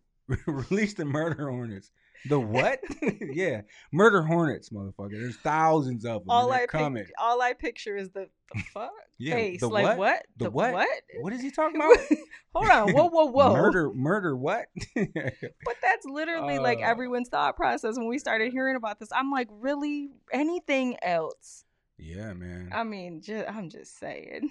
she said, "And don't, don't do me." We're gonna keep this picture up. I'm gonna put this over. It is a beautiful bit, pic. yeah, so everybody can see that one. Throw that Photo there. cred. That's why I'm not in it. But I had, I had to take that pic. It was We're gonna make. We're gonna take one that's bigger and better than that. Cause we mm-hmm. changing the narrative, yo. We changing the narrative on this. We can do this too, and we can protect our own. We can do them both at the same time in our own neighborhoods as well. Yep. At the end of the day, because normalizing it makes all of us safer as minority gun you know owners and carriers normalizing it makes it safer for all of us period So Carla has something she wants to bring up. Let me see this one here. So I just read an article in the New York Post. A community health center treating Native Americans in the Seattle area issued an urgent call for medical supplies to local, state, and federal agencies, but instead received a box of body bags. Oh my god! i just read about that today actually probably in the last couple hours before the show started and and, and i ch- Oh. fact checked it because i was like this is this real um, and it is real. They requested um, supplies that they desperately need, and it's been in the news a lot. Kind of um, native news sometimes gets pushed real deep down, but um, they've been desperately saying we don't have enough. People are dying. We don't have enough to treat, etc. And they're just being kind of forgotten about. And um, when they finally requested it, that's that's what they got. They asked for supplies, to be clear, medical supplies to treat, and they got uh, boxes of body bags, and they That's posted pictures. sick, yo. Yeah. That's sick. Yeah, it is. Again, marginalizing What's people Taylor in every here? way. It's another one for the apocalypse bingo. Oh, you're talking about the murder hornets. Yeah. anything Oh, else? Yes. Anything that- else? I mean, that's a bingo. fact. Let's bring it on. Oh, COVID ain't doing it. Here's some murder hornets. Take these. Here's these. When COVID nineteen didn't do what we said it was gonna do, we released, the murder hornets. the what? the murder hornets. Who? Except like That's that, all I that old lady's like, huh? The murder hornets. What? What you say? You say herder hornets? No, the murder hornets. Close the windows, Fred. Fred. Yeah, his name's Fred. Fred and Ethel. Yeah, no, it's Berth- Bertha. Bertha. Bertha. Yeah. Okay. Fred, close the windows. There's murder oh hornets Oh out there. I can hear this. I can see this conversation actually. The what, huh? What'd you say? It's a murder hornets. I just seen it on the tube there. The tube. Yeah. on the face, the face thing, book face. Oh my gosh. Apocalypse Uh, bingo. Mom, there's not. I don't know. They're not called murder hornets though. What are they called? Because my mom's about to close everything up, not go outside for a couple weeks. What's they called for real? They're a, they're an actual wasp. They're it's just, a wasp. really- Yeah, it sounds better when it's a wasp that kills you. I don't want. just. I don't want to get killed by the murder hornet, but if just a wasp does it, that's cool. if you really kind of want to know, watch a video, and you can probably just Google it. The video, there's a guy that willingly I think we've stung seen himself. one before. You don't remember we was at Wayne State and that big ass thing? It was like a, the- it looked like a hummingbird, with- and it had a stinger on it to look. like These like. aren't that big though, but I know I Oh. remember what you're talking about. Yo, It- I don't know what that hummingbird. was. It did That look- shit looked like a hummingbird. It looked like a hummingbird with a stinger. It fell. It fell from the sky was like- basically and hit uh the damn bleacher, and it sounded like a grown person fell. It That's loud sounded it like a toddler tripped. like dunk. Right. I was like, what the? Nope. yes, just it's a called a giant hornet. Giant hornet. Okay. That's kind of even worse though.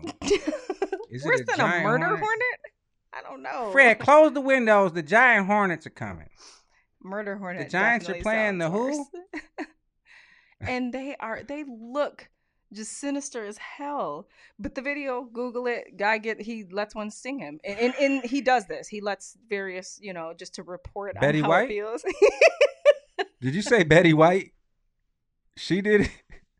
Yeah, what I, I I didn't say, but do we really have to ask? Betty White? Babe, I want to do an experiment. Let me put this cup that has this hornet on here and let it sting you. Let's see what happens. Man, I'm good. I, you know, I was thinking about that, and uh, I just I don't just- really got time to do that. You know, Yo, when this hornet stung him, it literally immediately before he was already done. He couldn't even take it before he could even get the hornet off of his arm. Yeah, it was was- awful. I was like, nope, nope, nope, and more nope.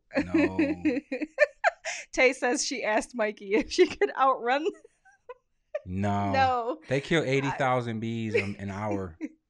That's the thing. They're murder bees, is what they do. So but I, I- seen one jumped on a mouse though. I seen one kill the oh, mouse, and it, and it's this the thing. It's a serial killer because it didn't even want to eat the mouse. It just wanted it dead. So it's thinking. That's another scary thing. It thinks. It was mad at the are- mouse for doing whatever the mouse did and decided to kill it and then leave it there so for this everybody else to see. That's some murder shit. OJ. Leave him there for the others. No, we're not finna do OJ like that. No. He got found out guilty. I don't fuck care what y'all, none of y'all say. you don't gotta. We care. can't be doing that black man like that. Who, who OJ. we? Oh, I okay. can No, absolutely. I'm just oh no. Uh, OJ got mm-mm. found out We done guilty. had this The glove didn't conversation. Remember? All the ones they took from us, one got away. Mm-mm. Can't We're get not down gonna with play it. that shit. I can't get down Nah, with he it. got You away. I mean, it is what it is. However, it went down. He's free. we gonna take it. He on Twitter now, We take it. He is. Take that. I would not advise to outrun them because wasps do follow you. They, They get ag- angry. They are aggressive. They don't like when you run. You just gotta stay there and let them sting because you. people are like, oh, when bees sting you, they die after they put their Like, stinger. they Fred, go there's a murder hornet on me. Just let it sting you. It'll No. get angry if you try to run.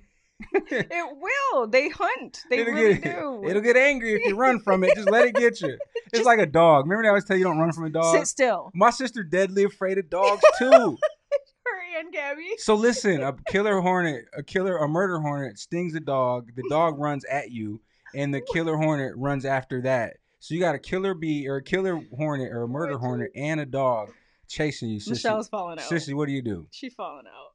Yeah. She's gonna fall out. Period. What do you do in that situation? I mean, yeah. What she say? Carla says, I always post negative stuff here for you guys to check out. Can I climb on my other soapbox? Oh, Oh, Miss Carla. She's like, I'll be trying to start conversations. yeah. That's mm, why I ran. don't Michelle run from it. It'll kill you. Mich- Shit, I'm gonna stay in here and try to rationalize with this damn bee. Is it gonna be all right? So are we good? When do I run? Do I stay here? No, they're they're terrible. I oh, I know they will chase I got you. into a wasp's like a nest. I didn't know we had a oh, clothesline. oh, in she our got into a backyard. wasp fight yeah, too. I forgot it about was that. bad. It wasn't a fight. No, They you got did get stung by that one bee that swole your whole arm up too. I did. I was. I think it was, was a wasp. Mikey's football game or something? No, it was D'Angelo's football game. Oh, We were oh. tailgating. Yo, Erica got the worst luck with everything in the world. If there's, I'm just sitting there minding my own business. she just so and she Erica's so like so docilely like perfect, just like just- chilling. just, so Thanks, cute babe. sitting on the day on the uh, bleachers. She has her all her little stuff together, you know, just all My bag. zzz, got her motherfucking. Oh my god, and it blew up too. It looked like a softball on her shit. My whole arm. Yeah, it was bad. It just ruined the whole little barbecue thing for her. for me. I stuck it out though. I was good. She's like, "Do you want to leave? Do you want to?" I'm like, "No, I'm you fine." needed to. She like, no, I'm fine. the left side, the left side of her face was fine. I look like Will I'm like, Smith um. Hitch. Smile for me. I can't feel my right side of my face. Yeah, that was terrible. Hold both arms up. Wa- right. Wasps, I think that was a wasp, and they do feel different. If you've ever gotten stung by a bee, it's not really all that bad. Like it hurts for a while. Once you get the stinger out, it starts going down. But a wasp, it's painful for like up to a week. Honestly, my arm didn't go mm. all the way down. That's a regular week. wasp or a murder That, wasp. that's what I'm saying. I'm talking about regular wasps. But I don't want to know what these people, what these wasps can. I said these people, like it's a group of people coming to get. Fred, it's people coming to get me, and there's a bunch of murder wasps They're out here. from Hold on, murder hornet is oh, worse. murder hornet sounds even worse than murder wasp, though. oh man. Murder hornets. COVID 19 and the murder hornets. I need to put together this apocalypse bingo thing though because that is some true stuff. Like, a come on. murder hornet. Yeah, I can't do it. What's next? Oh, I shouldn't have said that. Oh my God, what did I do? Never say what's next in a situation like no, that. because we already know. We just got Kim. Jong Un is alive. That's next. That's it. He is alive. Yeah, they said they seen him. Yeah. Or they He's like, been seen or they weekend that. Bernie walked his ass out there somewhere. Like, just hold him up. They tried to do the whole body double thing, and I almost believed it. I seen when they showed the pictures, and his teeth were messed up. They were different. And I was like, "That is What? not him. No, That wait a minute. Are you serious? Yes, I'm dead serious. This whole story came out that it was a body double, or whatever, but it was found out to be that that picture was doctored. They doctored the teeth Why? to try to make it look like a body double to keep the conspiracy going. Who did North Korea? Somebody in North Korea. They don't have I know. computers in North Korea. I don't know who did it. I'm they just... got apples that DOS. The DOS you have to put in command. All, the floppy disk. yeah, you got to put in like a whole Like, run, like command, command, start, Apple now, enter, escape, and then They're it's like, don't get on the phone. Yeah, you got to put that floppy disk. You I'm on the computer. blow it and shake it, stick it in there. Don't work, pull it back, do it again. They're saying it's him though. That's how Nintendo used to not get me. I used to be so mad with, With the first Nintendo. With what? With the cartridge. Oh, because it would never work right. You had to blow in it, then you had to put it in just enough so that you had to yank it down so it I popped was- in. You had to feel that like Then I had the same problem with new age stuff with my PlayStation One. You don't remember that when you used to do that to me? the disc. Yeah, like Yeah, the disc would I never do. It would- it was then it was weird. like a was- thing. I had one of the ones Didn't that you did have that. to put something like you had to? yeah, like put something. it? Yeah, you had to do some other weird oh stuff my to gosh, stuff don't never work That right shit for you. torture for a young, for a person that likes playing no, games. it's torture for you specifically because you hate when things don't just yeah, work. Just right. work. He gets so frustrated about That's it. That's why I'm, like, an Apple guy now. I used to have Samsung everything, and I used to have Windows, all of that, but that shit don't never work right because everybody's yeah. on a different page. It's like there's too much diversity in Microsoft. They got too many yes, different. in Samsung and yeah, all that. Like, Samsung runs a different operating than this one do, and it's that, this, this, and you can just I'm straight. Yeah, Apple, can't believe we everything just really so does run great. Like if I come in here on my phone, just like right now, I've been sending pictures off my phone to my computer with no problem. Just pop there, Yeah, pop there. FaceTime. We all have shared albums. We post our pictures too, and Right. I mean, Hold on, Pop said something. Hold on, Pop said somebody noticed the body double was Chinese. Yeah, that's what they're saying. This is the same guy. They said it was like different, like bone structure and all this and that. But people are saying that that photo of that man was doctored. Damn, so they did weekend and burning him out there. So- That's crazy. they showed him Because he just had heart surgery anyway. He wouldn't be out there at no parade. They I mean, open heart surgery unless they know. cathetered it or I have no clue because it's so hard to get information. So that's where all the like theories come in because it's so hard to get information or you know pictures or anything. So everybody's just running with what they think. Yo, how does North Korea live like that without without nuclear weapons, yo? How so can they? impressive. aff- But I'm saying not that how they live. How do this world power allow them to live that way? Like we would run up in anybody. We run up in Libya shit for even just trying to make their own money. You know what I'm saying? Like we would run up in Saudi Arabia because they we thought the they had government some be shit. knowing things we don't know, so they know something about why we allowed. I think they know he'll get in their ass. And he ain't playing that shit. You come I over here, we gonna get in your ass. Oh, you didn't think it was gonna be no violence come out of this situation? That's what Kim Jong Un gonna tell him. He's like, "Oh, you thought I died? Yeah, nah. I was just over here riding this this rocket over here to y'all to oh Hawaii. my gosh!" That people were talking about it too. Like people are making all these jokes, and they're like, "Imagine faking your own death, like to see what would happen." But all everybody did was talk shit about you, Yeah. and it was like him crying. so what they wanted to do was find out who was gonna try to get in power, so he can kill all the people behind him that they thought was gonna take over. Well, if his sister ends up dead, we know she was next. That's sad, man. that's how he rolls. Let's just not forget when Trump. I know he has this whole weird love hate relationship. Let's not forget that Putin and Kim Jong Un, Putin, Putin, Putin, Putin, who Putin?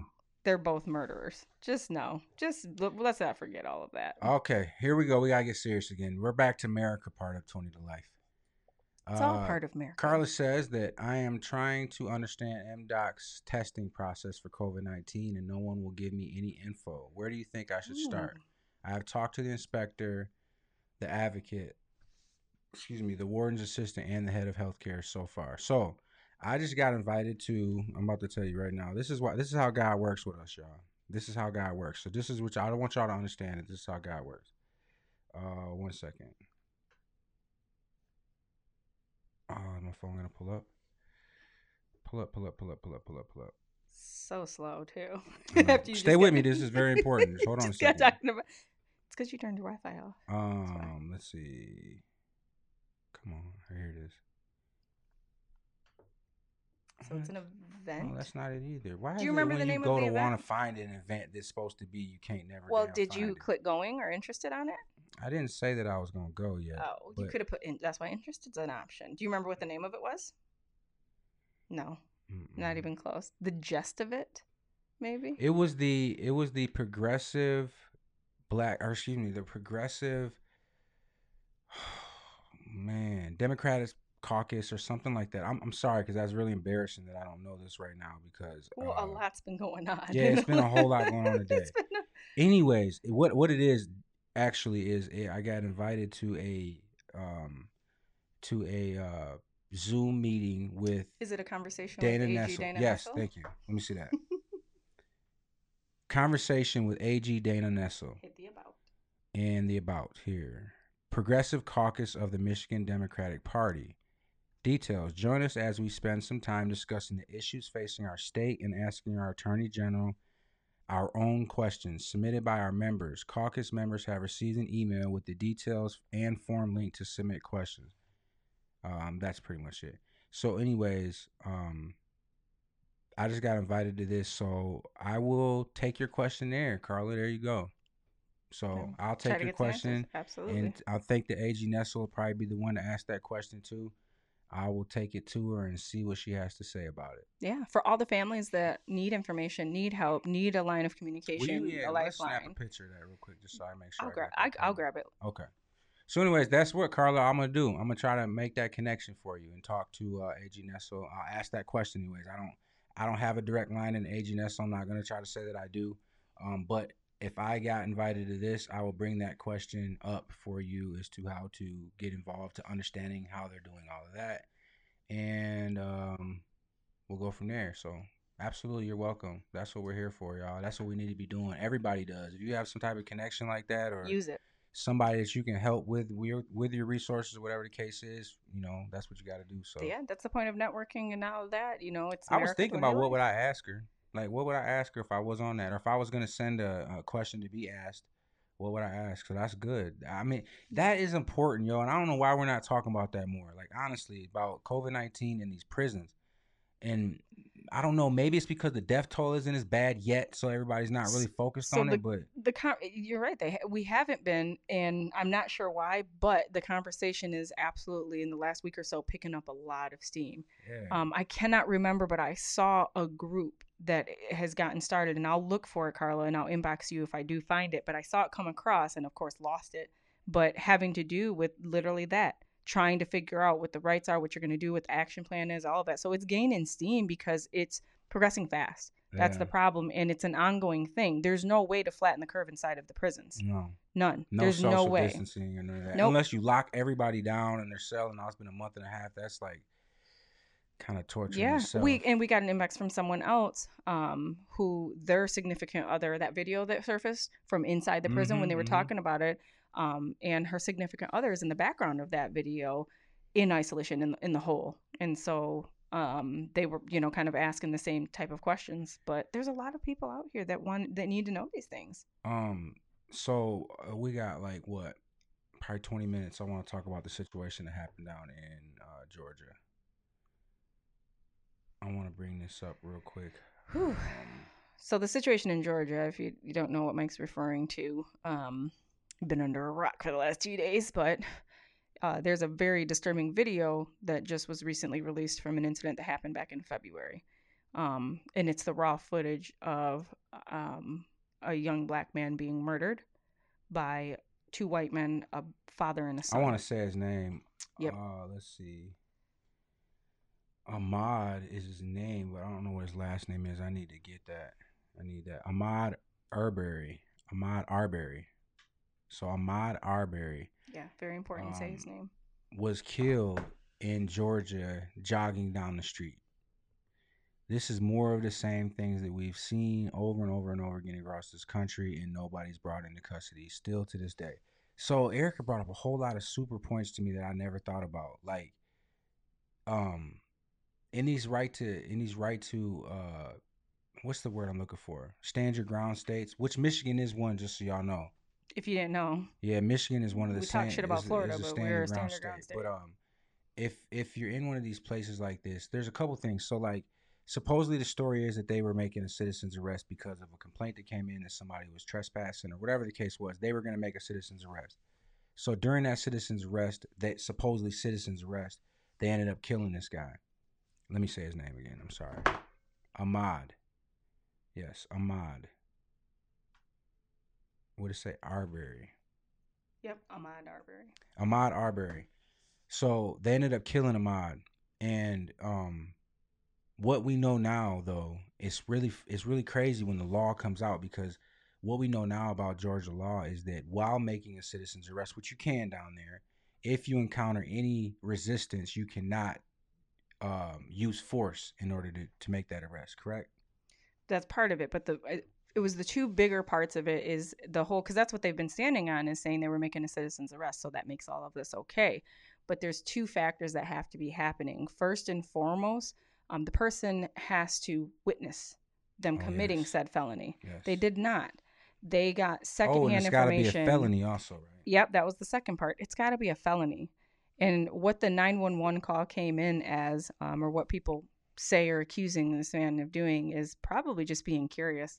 Can't tell you how many times we've peeked into a vacant home or construction or whatever. So what they say is that he was on a construction site, peeking in like to the house or whatever, probably just being curious, right? Um, they said at the very most, that's like a misdemeanor trespassing, maybe, not a felony. So it also wasn't their property. It wasn't their private They property. business. None of their business Right. at all. So that law, the Georgia law, doesn't apply in this situation because they didn't witness it themselves, and the act that they're saying that he supposedly, allegedly, was committing was not a felony. And those are two very major factors. So the simple fact that we're now in May and nothing has happened uh, till today, because now a grand jury will convene. But why did that happen? Right? The video had to come out. The video had to come out. People had to go out and So protest. they've had that video for this whole time. though. Everybody did. They were. Everybody has said they've been trying. They've been saying for months they've been trying to cover this up. They've been covering this up, and I got to look it up because I never did. Yo, Um, how can this continue to happen this way, man? Like ultimately, yo, like I'm just blown away that what's the what is it? I mean, I've never seen a black man be able to hold his ground. I've never seen that happen and remind okay, wait a minute. Nope. That was a self defense, but it was based on him witnessing somebody else the murder that happened downtown. Like, That's what they said it was. A self defense, but it was because they seen him shoot somebody else is why they came up with that determination. But I've never seen anybody well, like yeah, he literally saw, witness firsthand, observed right. somebody committing a felony, right. which was shooting at somebody else. I mean, so what I'm saying is I've never seen a situation where a person was assaulted or moved on, killed somebody, and they gotta stand your ground. I've never seen that in Michigan, not with a black person. I've never seen that ever with a black person. Have you? Have you ever heard of it? Maybe it, I mean it seems like we would hear about it. I feel like we would have absolutely. Not to say it ain't never happened. I just ain't never heard. I'm just admitting my own. Non, yeah, I don't. I've never seen it. I don't think I have either. And and even if it is, there you can Why always always find one case. things about black and white? Cause, motherf- it is always about that. This is America. I always laugh when people we say that we, when they're we just don't have the luxury not talking about what happens every like, day here. people are like, why do why you know you you tend to make everything about race, and I'm like, no, I make this it about makes race. everything about race. Yeah, I make it about that. I could have swore y'all was the ones that did. You know what I'm saying? I was Like, gonna make a bad joke. I was gonna be like, no, these eyebrows make everything about race. We all know Uh-uh. I'm Mexican. Let's just be clear here. I think the CEO of white supremacy makes it about race. That's who does it, not Mhm. us. We don't go out in the world and say, you know what? I feel like dealing with some racism today. Where can I find some at? That's just not how it works, man, at all. So now that the video leaked, um, and the video was taken by a bystander, um, it obviously has prompted a lot more action. Um, but again, can't forget that for the last few months there has been no action at all taken, and so now finally they're like, "Oh, we're going to put this before a grand jury." Finally, Oh, thank you. they've had all of this. Um, something no, but that's read- also they rioted yesterday. they did It took the video to come out for them to really know. to know what happened. See they what suspected these things, obviously.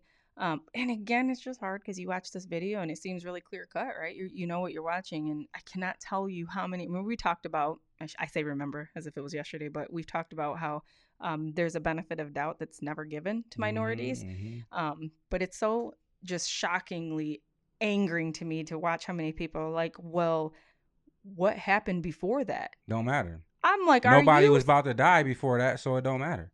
he didn't have a gun. It don't matter. Yeah. He was running down the street from blocks away from where you are, so therefore you had a chance to retreat. You could have gotten away from the situation. You didn't. It doesn't matter what happened back there. He could have shot you in the leg back there, and you're way up there. It doesn't matter now. You don't get to have retribution. You don't get to. Absolutely. You know what I'm saying? You don't get to. Um, you are not judge, jury, and executioner. Yeah, you don't. Now you don't get to say, okay, you shot me back there, but now I done recouped and I'm ready to come at you. That's not how it works. And Were- he was was trying to immediate get- danger. No, No, because he was trying to get away from you. exactly. And something I read that really, oh, it was, it was tough. It was tough to read, but um, there's a Great point, J- JT. JT up there. says, uh, "There's been no action. It's sad. Imagine if there was no video. Another two white men would have got off for a modern day lynching. Man, that's an absolute lying, fact, JT. That's a fact. I appreciate that, brother. That's a fact. and there's um the man that in in that county he's running for sheriff right now so he came out today and made a really long post because he said i know that people running for public office usually stay away from stuff like this and he's right they don't want to touch this with a 10 foot pole because you know you just don't know he didn't care. He came out and said you know i want to give you my take because he's a, he's must be born and raised in georgia is what it sounds like. And he talked about some of the nuances and the things that he saw when he watched the video because he said he kept rewatching it. And something that stuck out to him is the nature in which that they hunted this man down. And he called it that because he wanted to point something out to us as normal people that may not catch this. He said in those parts in those areas they hunt in a very specific manner and he said the tactic that those two men used is something they probably use all the time because they're avid hunters and everyone knows this about them because they're well known um, dad used to be a cop. I don't know what son does, so they're well known around there. Um, and he said the way that the man positioned himself up on the truck bed and was up above watching, this is the way that you would hunt an animal. Mm. They said, and it's that he said it's actually illegal to hunt animals in that way. But he said, watching that, any avid hunter, the lion if- will know and will recognize those tactics. And he said what they did was full of intent. This wasn't a spur of the moment, anything. They knew exactly what they were doing, and they knew what the result was that they were trying to, you know, get. They were they, there was an intended result, full of I mean, intent. just could you imagine that? You know, like when we talk about this, it's so easy to like talk about this in just a situation, but like what I've learned through my line of work is I I shouldn't say I learned this. It's something I don't like to do, but I just always do when I encounter something nasty like this. I always run through my head what happened before that, and not before the incident, but prior to that in their life. So I always think about things, and this is a this is a part of PTSD that I don't know I'll ever get over. Um, but you think about things in the, in the way that it attacks you uh, mentally, where it'll it'll tell you like, is this that last moment that's normal before I go out and have this terrible situation? So um, this kid was at home dressing himself out to go take this run. His dad could have been telling him, bro, you know, you don't care if it's COVID going on or not. You need to get out there and run your laps. Football season's coming. You don't ever know what the situation was. I know he's older than that, but I'm just saying, period. It could have been But a that is it. conversation similar to that. they said he took his body very seriously, and he was known to go on those daily runs. So just think about that. That he was at home getting his body together, eating probably took him a smoothie or something, took his vitamins and strapped his stuff on, turned his headphones on and went on a run.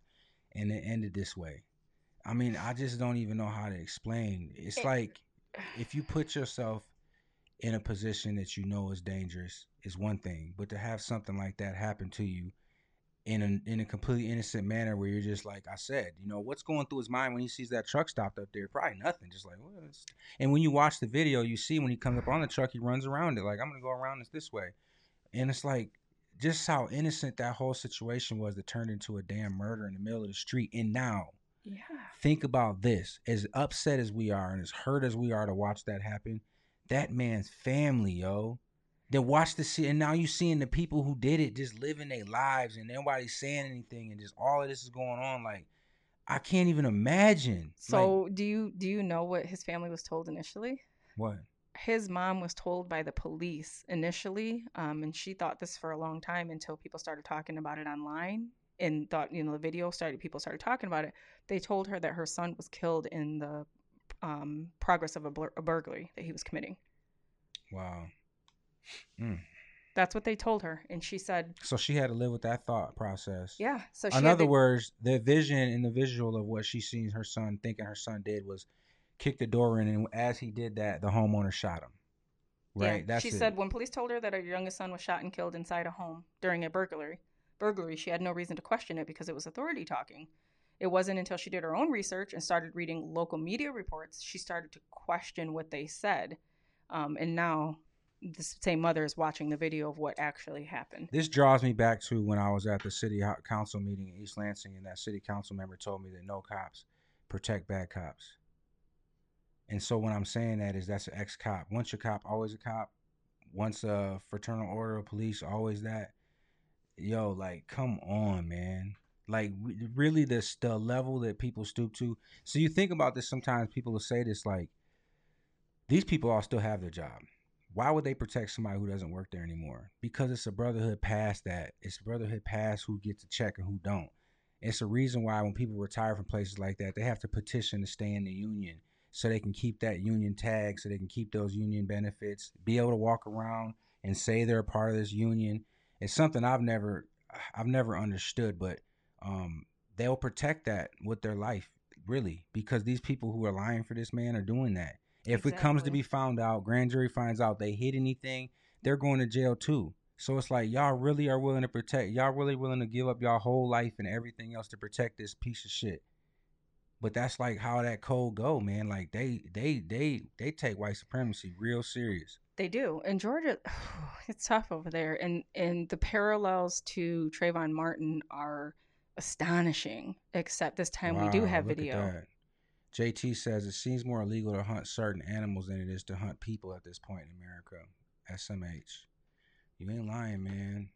Hey, you are not lying. If It's they if, if they had did that to a dog, there'd be outrage right now. Could you imagine there is a video of somebody that you know was? I'm not saying it's not outrage, but it'd be the type of outrage you ain't seeing that It you're would- not seeing. It right would be the widespread outrage that you want, you you would expect Yeah. to see. And the thing is, is the video contradicts everything that they initially said, everything that the Who family recorded heard, the video. a bystander, and now Why were they recording? they haven't said. But Maybe the- there was like a ruckus, or they heard something prior to whoever's that. whoever's investigating it because that was the other thing is they were fearful that you know the whole we investigated ourselves and found no wrongdoing thing Mhm. um, it's actually a different i don't know if you'd call it a department or what you would actually call it that's investigating it but they've also been called to investigate who took the video or or who leaked the video because it was leaked the video was Mm. leaked to, to the Well, the person who took the video leaked it. They've got the video. I ain't took no video on my phone that doesn't go right to the cloud. Thank you, Apple. But you know what I'm saying? So I can pull it off the cloud. You could take my phone, take all my video. It don't matter. It's gonna be on the cloud. So if the police, I'm recording something, I'm telling them, oh, I got you on recording, and they were like, oh, well, it doesn't matter. Take my phone and try to erase it. It's You know, still gonna be on the cloud. I want to point something out too because I read this um, and it really pissed me off because I read that the owner of the construction property, um, because again, when stuff starts, when shit starts hitting the fan, lines are drawn and people start picking sides. Period. And if you're a person of color, you already know which side you're on. And the person that owns the construction site told police that the same, the same. Now we're saying same because apparently you can commit people's faces and everything to memory unknown black male had trespassed on his property repeatedly. oh wow. So now they're Um, giving context to why the murder happened. And that alleged suspect was no, because they would have never known that. And point being is my problem with that is it's so when we talk about the negative narrative and how racism and discriminatory behavior and biases paint minorities always in a negative light, if this guy was white it may have never even been a thought process or a second thought process if he cut through there every single day or walked through there or walked around that house Narrative. or whatever.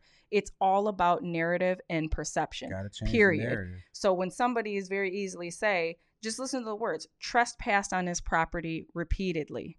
walked by my property repeatedly. When I was a kid, I went to Rio Elementary and I lived on Hillcrest, uh, right between MLK and Pleasant Grove. And there was a shortcut that you can. Anybody knows the neighborhood. There's like a house that's kind of built into the ground, and we would take this shortcut through there, um, walk on top of his house because it was just fun. We were little kids, dumbasses, but and jump a couple fences to get to our house.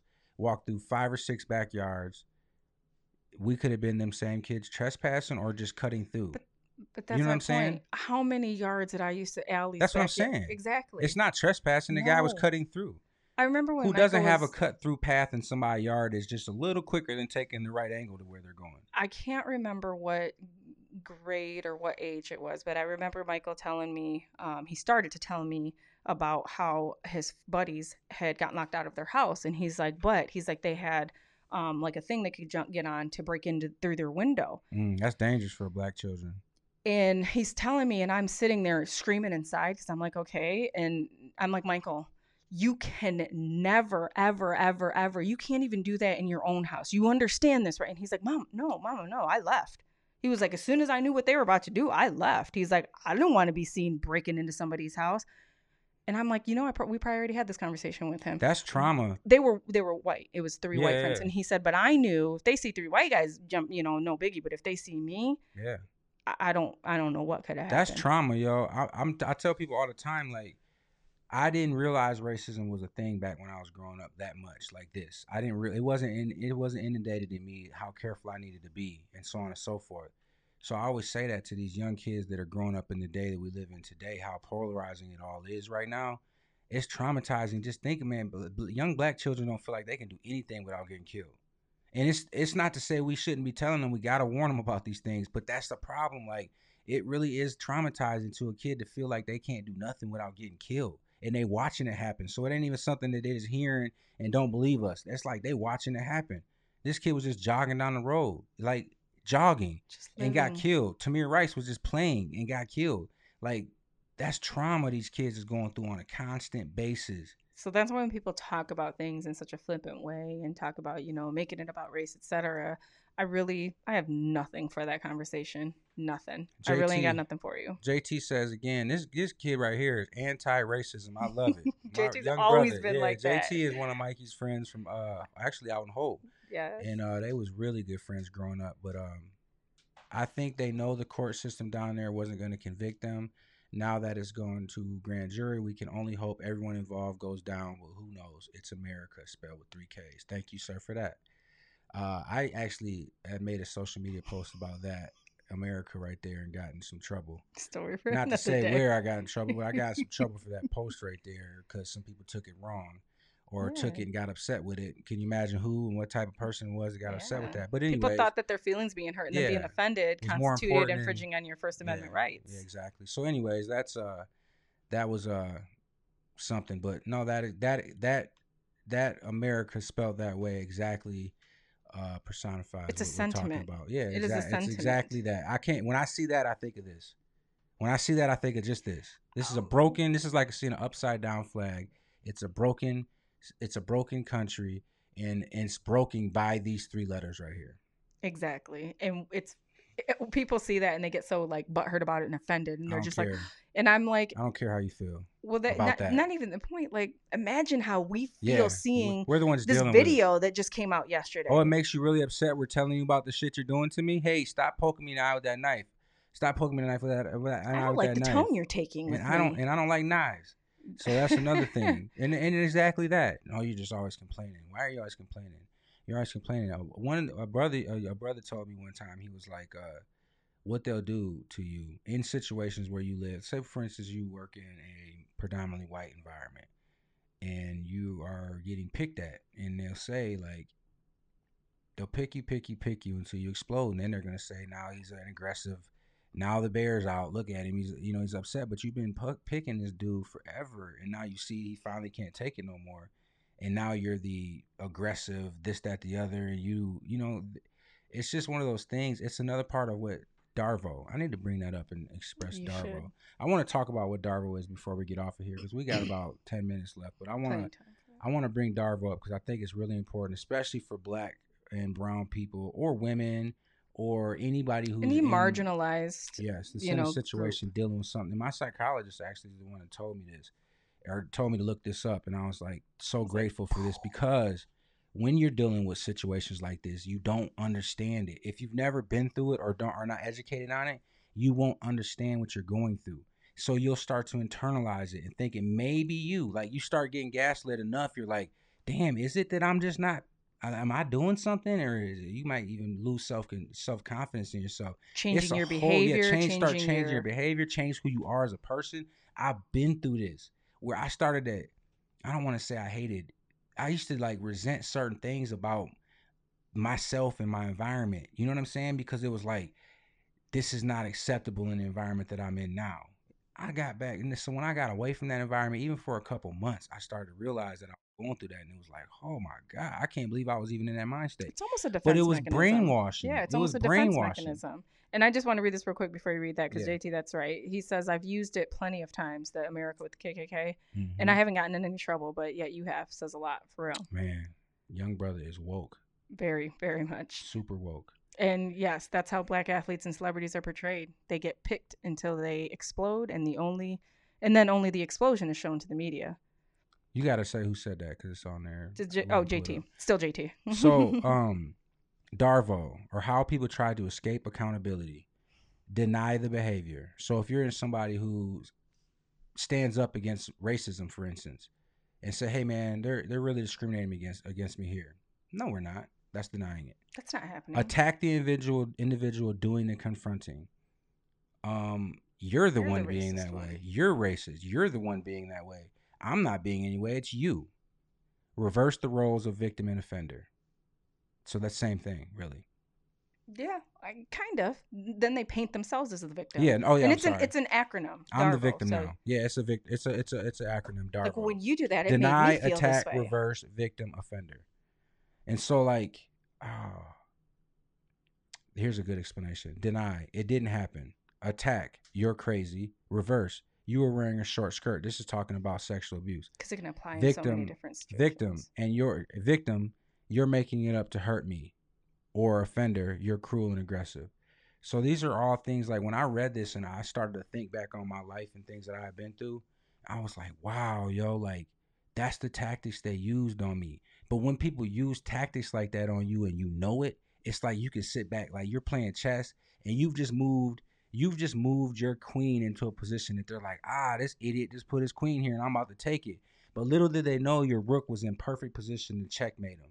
So it's like when you know they're using this against you, it makes you so powerful. So anybody who's going through anything, whether or not you're any type of protected class or any of them type of situations, you're going through something and somebody's gaslighting the hell out of you, look Darvo up, read into it because that was very short this description of what it is There's a lot to it. there's so much to it and then, and then it, it can even go towards you know like i said the sexual harassment rape uh, uh all types of different uh discrimination, uh Yeah. Religion any again, anything that you may be having somebody marginalized. yes oppressed or something like that happening to you and you speak up about it they are going to use darvo it's a it's a tactic that's used all the time and my doctor put me up on that and when i read that it empowered me i was just like wow no way in the world i'll ever fall for that again And the thing is, is it's very effective.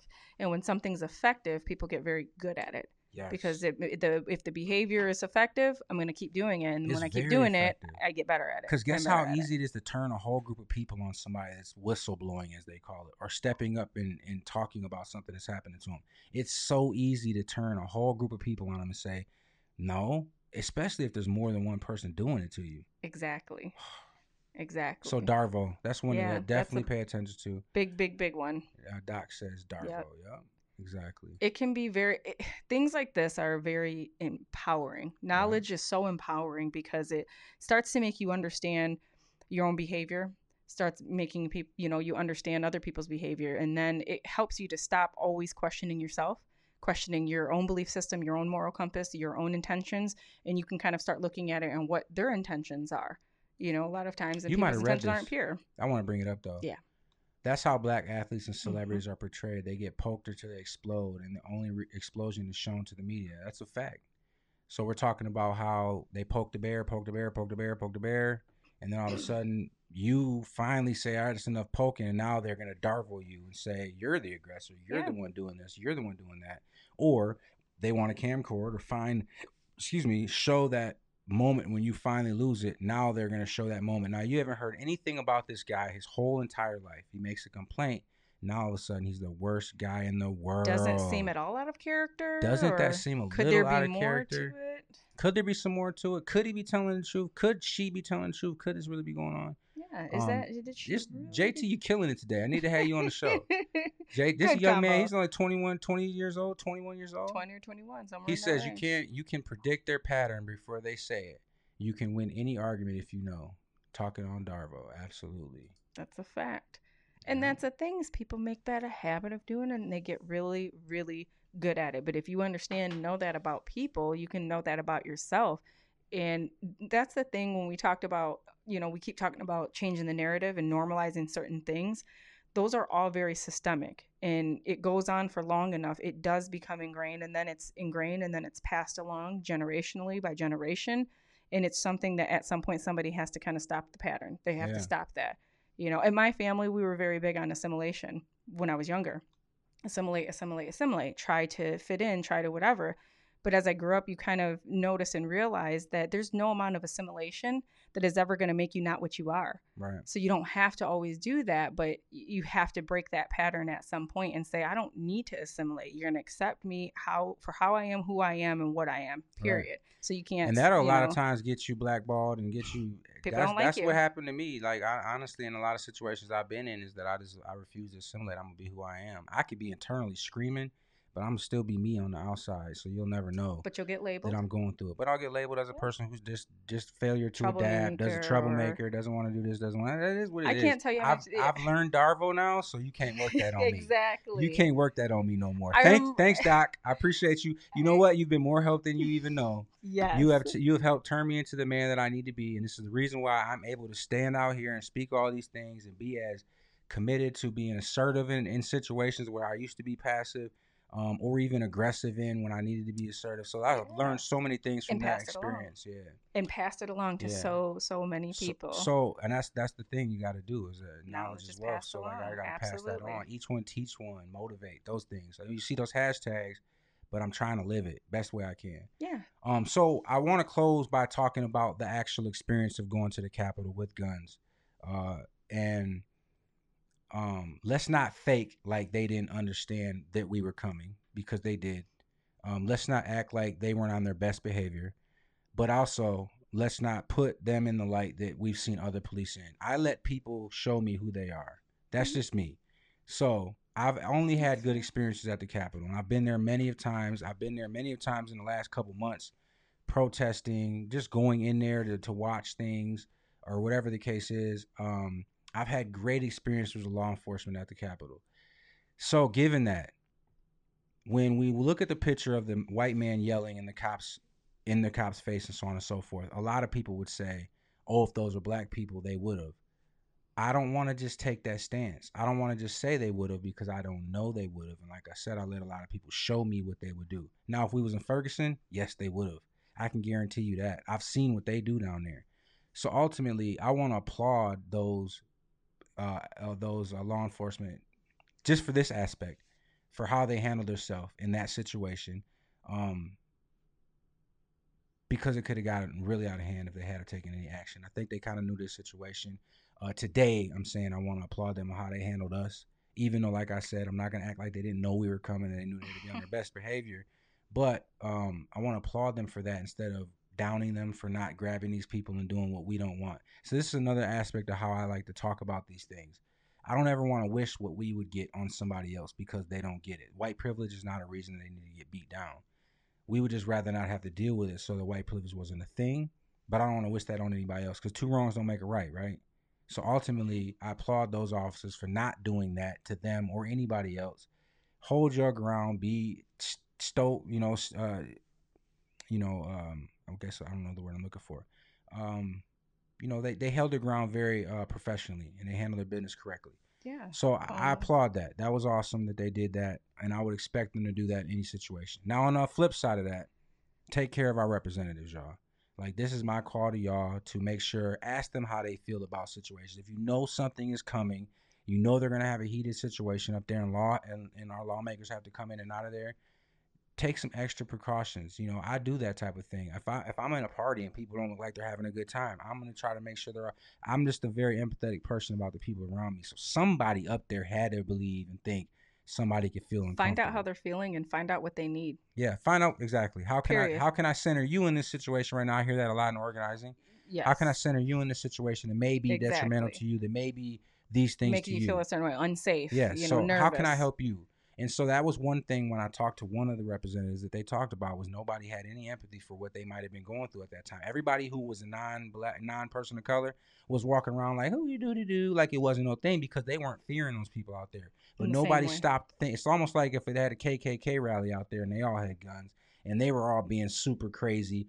The black people in this room are going to be nervous. Take accountability and understand that. Have a little empathy that the people next to you may be worried and and act accordingly. Even somebody, even their own uh, House members or Congress or excuse me, their own senators could have said, "Hey, this is crazy out here. If you guys are all on this even keel and it's not a, a race situation, look at the person next to you and think, could they be feeling a certain way in this Be an situation? ally Could they in the situation. exactly so? Period. And you use the word expect. You know that you, of, of expectations of them. You're yes, we can applaud them for not you know handling it in a way that should it should never be handled ever. Right. Um, but then there is an expectation, and that's where our actions today is a challenge. We can't, you know, we can applaud you absolutely, and we get, we'll we'll always give credit where credit's due. We we try to remain as unbiased and objective as we possibly can, but it's typically going to be coupled with a challenge, and the challenge was we're trying to normalize a certain behavior in a visual and make it so that it's not a situation where it's this huge thing to see black and brown people at the Capitol with guns just like anybody else. So that challenge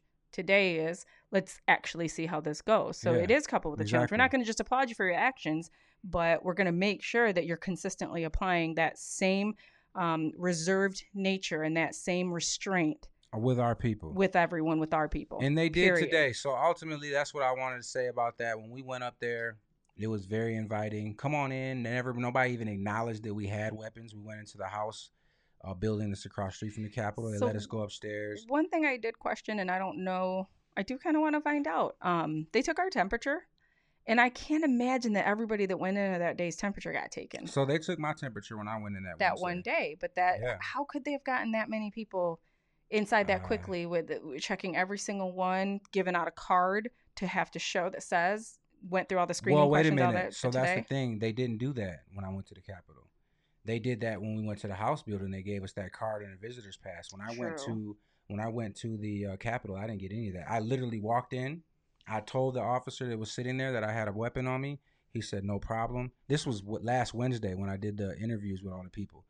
Uh, he was like, I said I had a weapon on me. He was like, that's fine, no problem. I just need to take your temperature.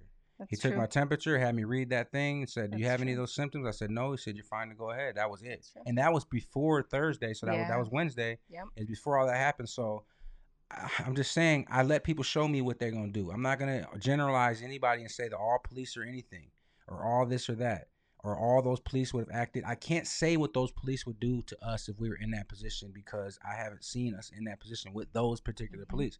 I was there this today with six people that were armed, and we that we had a good experience with them. So Mhm. maybe those police are just on top of their shit and not assholes. I don't know. Either way, what it it happened the way it I should shouldn't say they're on top of their shit because we got representatives that needed us to come there yeah, and they ain't them. all But, the way on top of but I'm saying, as far as what you- racism yeah. goes, maybe they're on top of the shit. Maybe they're like a special parade group that has earned the right to be in the Capitol, and they're just the best of the best of the best. Maybe. And at the very least, um, just do your job. Just do your job because we're not asking for anything special or anything like that. Today went off the way that Yeah, we just don't want to get killed, smacked, handled, none of that shit. police called anything taken down. Uh, you know, rights infringed on when other people didn't. Period. Yeah. So We did. We did have a cool thing too. When we went up there, there was a uh, healthcare professional on the um, at the Capitol today, and he. Uh, Oh, I forgot about that. Yeah. Do you have that picture? I do got that picture. I thought that was really cool. He asked if he could take a selfie with my phone uh, with us, um, kind of for us, because Man, he, he stood and talked to us. Before my phone dies. My phone's been crazy. It's in the shared album, I believe. I'm about to send it Um. But I thought that was really cool because he was there just with a sign. Um, oh, what did his sign say? I can't remember. I it was basically a black and or blue and red Yep. lines that said we are together in this fight. He said I want to. It said I want to go back to work, but I want people to live as well. So it was like he was there in support of us too, because he was like, "Thank you guys for coming up here and protecting them and making sure they got to where they needed to be." Um, and he was in support of us and in support of uh, in support of our governor, obviously Yeah. by, by saying he we- just he, said, he "I chose want-" life over money. Yep. Um, so this is the picture. Wow, that came up really big. This is the picture of us not social distancing, but uh, this guy was a doctor at McLaren, and he was up here and had his um, Mac on him, which is or Miller, I'm sorry, which is a uh, um, it's basically for doing um, trachea or, or trachs and so on. But and he had his tool. yeah, yeah, that's, that's what I was talking about.